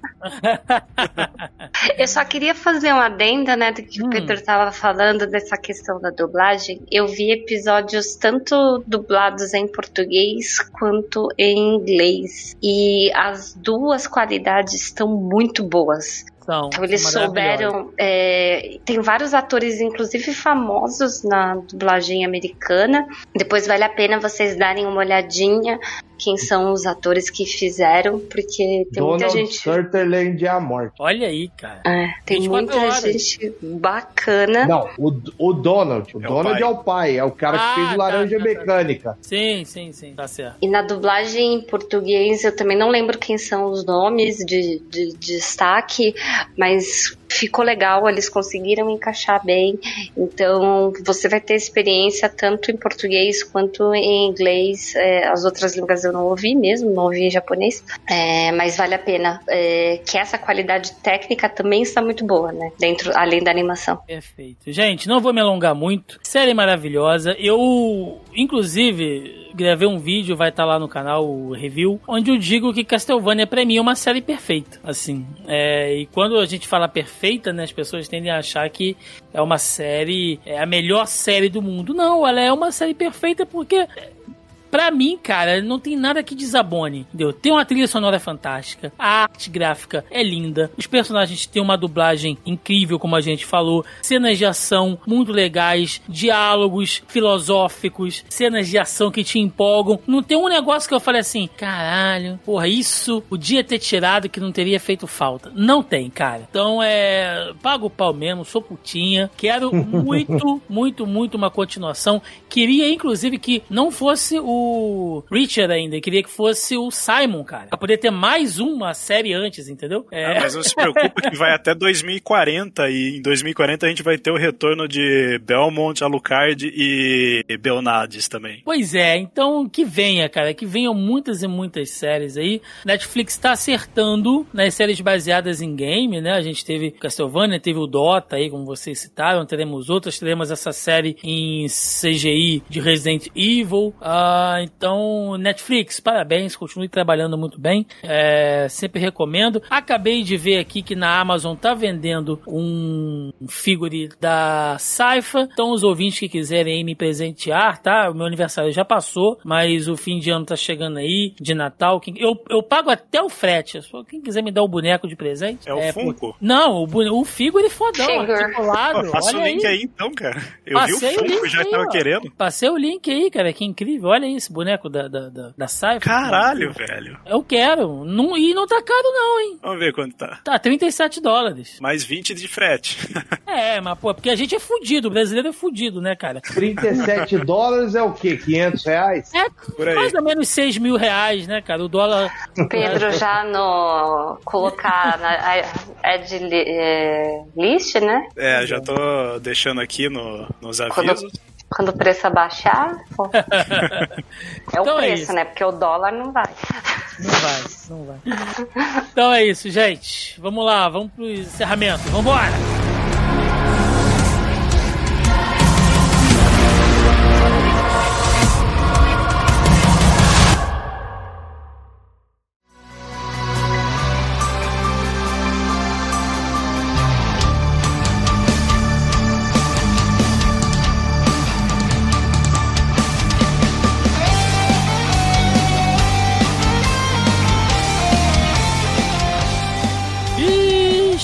final de mais um Zoneando Podcast, retornando aí do nosso hiato para falar desta série maravilhinda que é Castlevania na Netflix. Demos aqui uma repassada por todas as temporadas, vibramos com as cenas de ação, os personagens, os diálogos, enfim, esta grande história de amor que transcende o tempo e a morte. Olha só que encerramento bonitinho. Então, aquele momento para recadinhos, jabás, o que os senhores quiserem. Carol Tibe Martins. É isso aí, galera. Pode. Estamos aí semanalmente fazendo conteúdos. É, Em breve, spoiler, em breve, Cosplaycast volta do nosso hiato. Ó. Ó, ó. Breaking News. Breaking news. Mas pode me acompanhar aí nas redes sociais, é só achar Tibi Martins em qualquer uma delas. Lembrando que praticamente toda terça-feira tô lá no Papo Nerd com elas às 21 horas na Twitch. Toda segunda-feira, tanto aqui no YouTube do Zona E, quanto lá na Twitch do Chibi and Chips. A gente faz às nove e meia da noite nosso giro de notícias semanais. Essa semana a gente falou, foi um especial D3, né? Por conta da do, deste grande evento. Então você vai ter ainda dois programas falando da E3 essa semana. Fica aí de olho. É, eu vou fazer o jabá pelos chips, né? Terças e quinta-feiras ele tá no YouTube do, do Zona E com o Checkpoint One on One com as melhores entrevistas de pessoas do mercado de games. É muito legal, gente, vale muito a pena ver. Se você quer conhecer um pouco mais sobre uh, o desenvolvimento de vários jogos, é muito legal as entrevistas que ele faz. E toda sexta-feira eu tô no canal da editora JBC. Então, se você quer saber de todas as novidades tem rolado da editora nesse mundinho de mangás, toda sexta-feira sai o JBC Beats ou 8h15 da noite, quando é live, 9h15 da noite, quando é vídeo. Só acompanhar nas redes sociais que daí você fica sabendo se é vídeo ou se é live naquela semana. Muito obrigada, fico feliz de estar aqui no, de volta, né? E fico feliz que você esteja bem. Obrigado. Estamos aí de volta, não 100%, mas como diz aquelas, aquelas placas que o pessoal coloca em, em porta de boteco, né? Estamos sem energia, mas funcionando. Exatamente. Muito obrigado aí pelos, pelos votos e pelo carinho. Cadu Lopes, meu amigo, Caduzeira, muito obrigado ter participado com a gente aí. Eu te prometi que não ia até muito tarde, eu sei que você tem que acordar cedo. É... Mas espero que você tenha gostado, cara. Queria, muito que você participasse. Eu sei que você gostou demais da série como eu aí. E é muito legal a gente falar de coisas que a gente gosta, né? A gente fica reclamando tanto aqui, né, de nerd chato, de nerd isso, aquilo, e a gente esquece que, na verdade, a gente tem que mandar essa galera chupar um prego e, e falar do que a gente gosta, porque não tem nada mais legal que isso, né? Tem nada mais legal pro, para os nerds que é poder falar entre si das coisas que eles gostam. Então, eu espero que você tenha curtido aí, cara, e dá seu recado, seu jabá. O momento é seu. Porra, Tiagão, obrigado pelo convite, obrigado por ter me proporcionado é, esse momento legal pra caramba, que é trocar ideia sobre Castlevania, cara. Eu, né, como você disse, gostei pra caramba e é sempre bom relembrar dos momentos épicos dessa animação. Deu até vontade de assistir de novo.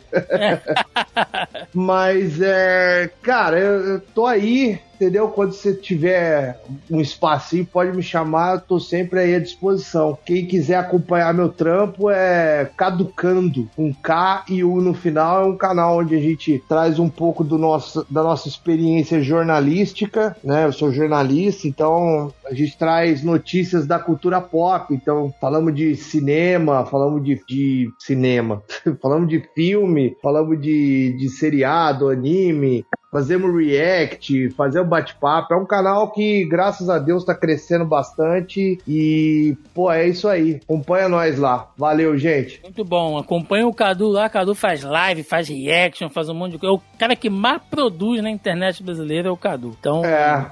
O Quatro Coisas. Eu tô chegando no Quatro Coisas, né? Que o, o Pablo ele fala, né? O, o, o, o youtuber que mais trabalha nesse Brasil. eu tô só chegando que, lá. Só que ele tem os funcionários, né, Cadu? A gente tá, tá ralando ainda, mas a gente vai chegar lá. Uma hora a gente chega, se Deus quiser. Uma hora a gente chega. Pedro Tanis, muito obrigado mais uma vez gravando aqui com a gente. Pedro, que eu já tinha marcado da gente gravar antes do, do caos acontecendo na minha vida, mas agora estamos aí. Então, cara, valeu aí, espero que você tenha gostado. Acho que pra você também um momento putinha para falar de Castlevania. Não é sempre que você consegue fazer isso. Pois lá é, no né? locomotivo. então espero que você tenha gostado aí, cara. Dá seu jabá aí, o espaço é seu. Cara, eu agradeço demais por ter me chamado. Eu tava ansiosíssimo pra gravar sobre Castlevania, mas sempre que eu perguntava pro pessoal do Locomotivo, ei, vocês assistiram? Todo mundo, ah, não assisti, nunca joguei. E aí eu fiquei meio isolado, né? Mas talvez ouvindo o começo desse podcast eles percebem que não precisa ter jogado porra nenhuma pra saber o que, que tá rolando. e eu queria também dizer que eu tô feliz pra caramba de saber que você tá bem. A gente, mesmo com você com problemas e tudo mais, a gente tava conversando com o WhatsApp, mas te ouvir com essa vozinha maravilhosa de fumante tá uma maravilha. Dá um alívio no, no, na nossa cabeça, né? E pode me encontrar no Locomotiva 26, o Locomocast, procurando no Spotify. A gente tava fazendo fazendo algumas lives também, mas a gente teve que parar por motivos de tamo trampando pra cacete e não tá dando tempo de fazer nada. Mas logo logo a gente pretende voltar. E a gente fala de porcaria que a gente tem vontade de falar, temas aleatórios. O Thiago tá direto lá também, dando uma força Sim. pra gente. E basicamente isso. Perfeito. Gente, agradecer muito, muito a vocês aí. Muito obrigado pelos votos de melhoras aí, todo o carinho, mensagem de vocês. Foi muito importante. Inclusive, é, esse episódio talvez os próximos, peço até a compreensão aí dos nossos caros e nobres ouvintes. É, nós não fizemos o nosso tópico da pré-pauta, né? Tão tradicional lá no nosso grupelho do Zoneando Podcast no Facebook, onde a galera participa muito, deixa comentário, deixa pergunta, porque eu tenho que fazer os programas o mais breve possíveis. A gente até se alongou muito mais do que eu queria nesse aqui de Castlevania, mas é porque realmente estamos todos empolgados aqui, mas eu ainda tô me recuperando eu não consigo falar é, por longos passos de tempo, né? Só eu sei como é que eu ainda tô, tô aqui. Então, peço aí a compreensão de vocês. Ah, logo em breve a gente vai estar voltando com as nossas enquetes lá pra galera deixar perguntinhas, comentários, enfim. Recadinhos de sempre, né? Mais uma vez, como eu citei, você pode participar do nosso grupelho do Zoneando Podcast lá no Facebook. O link tá na postagem aí logo abaixo ao player. Só você clicar, acessar. Logo assim que as coisas normalizarem de vez, vocês podem conferir os nossos tópicos da pré-pauta lá, onde a galera comenta, enfim, participa. Todo o nosso conteúdo é feito em colaboração com vocês, nobres e caríssimos ouvintes. Além disso, você encontra o Zoneando Podcast nos principais agregadores e aplicativos de podcast, assim como o Deezer e o Spotify. E você também encontra o Zona E nas principais redes sociais aí, Facebook, Instagram, Twitter e Youtuba. Lá a gente, principalmente no, no YouTube, agora voltando também, né? Depois de três semaninhas parados, estou voltando aos pouquinhos com alguns vídeos. Então, prova- provavelmente quando esse episódio do podcast estiver no ar, vai ter o vídeo review lá de Castlevania. Quem quiser ir lá conferir. A gente está gravando os vídeos de Loki, como a gente fez com WandaVision e Falcão e Soldado Invernal. Tem reaction que a galera curte pra caramba. Enfim, tem muita coisa bacana, tem muita coisa legal pra gente falar aí que tava parado. É, todos os links aí dos trabalhos, dos projetos dos nossos convidados e da TIB estarão linkados na postagem. Visitem lá o Locomotiva, o Caducando, né, os outros projetos. Assistam a TIB e o Chips lá no nosso canal do YouTube também, o Papo Nerds. Então tem um monte de coisa aí pra vocês acompanharem. É isso, gente. E deixem nos comentários aí a opinião de vocês. O que, que vocês acharam de Castlevania? Essa... Ou melhor, só se você gostou. Se você não gostou, não precisa deixar sua opinião também, não. Porque agora eu tô assim, o novo Thiago tá assim, meu irmão. Eu, eu- eu- olha, gente, eu descobri que oxigênio é uma coisa muito importante. Então eu só quero gastar com as pessoas que merecem. Não, brincadeira, deixa a sua opinião aí.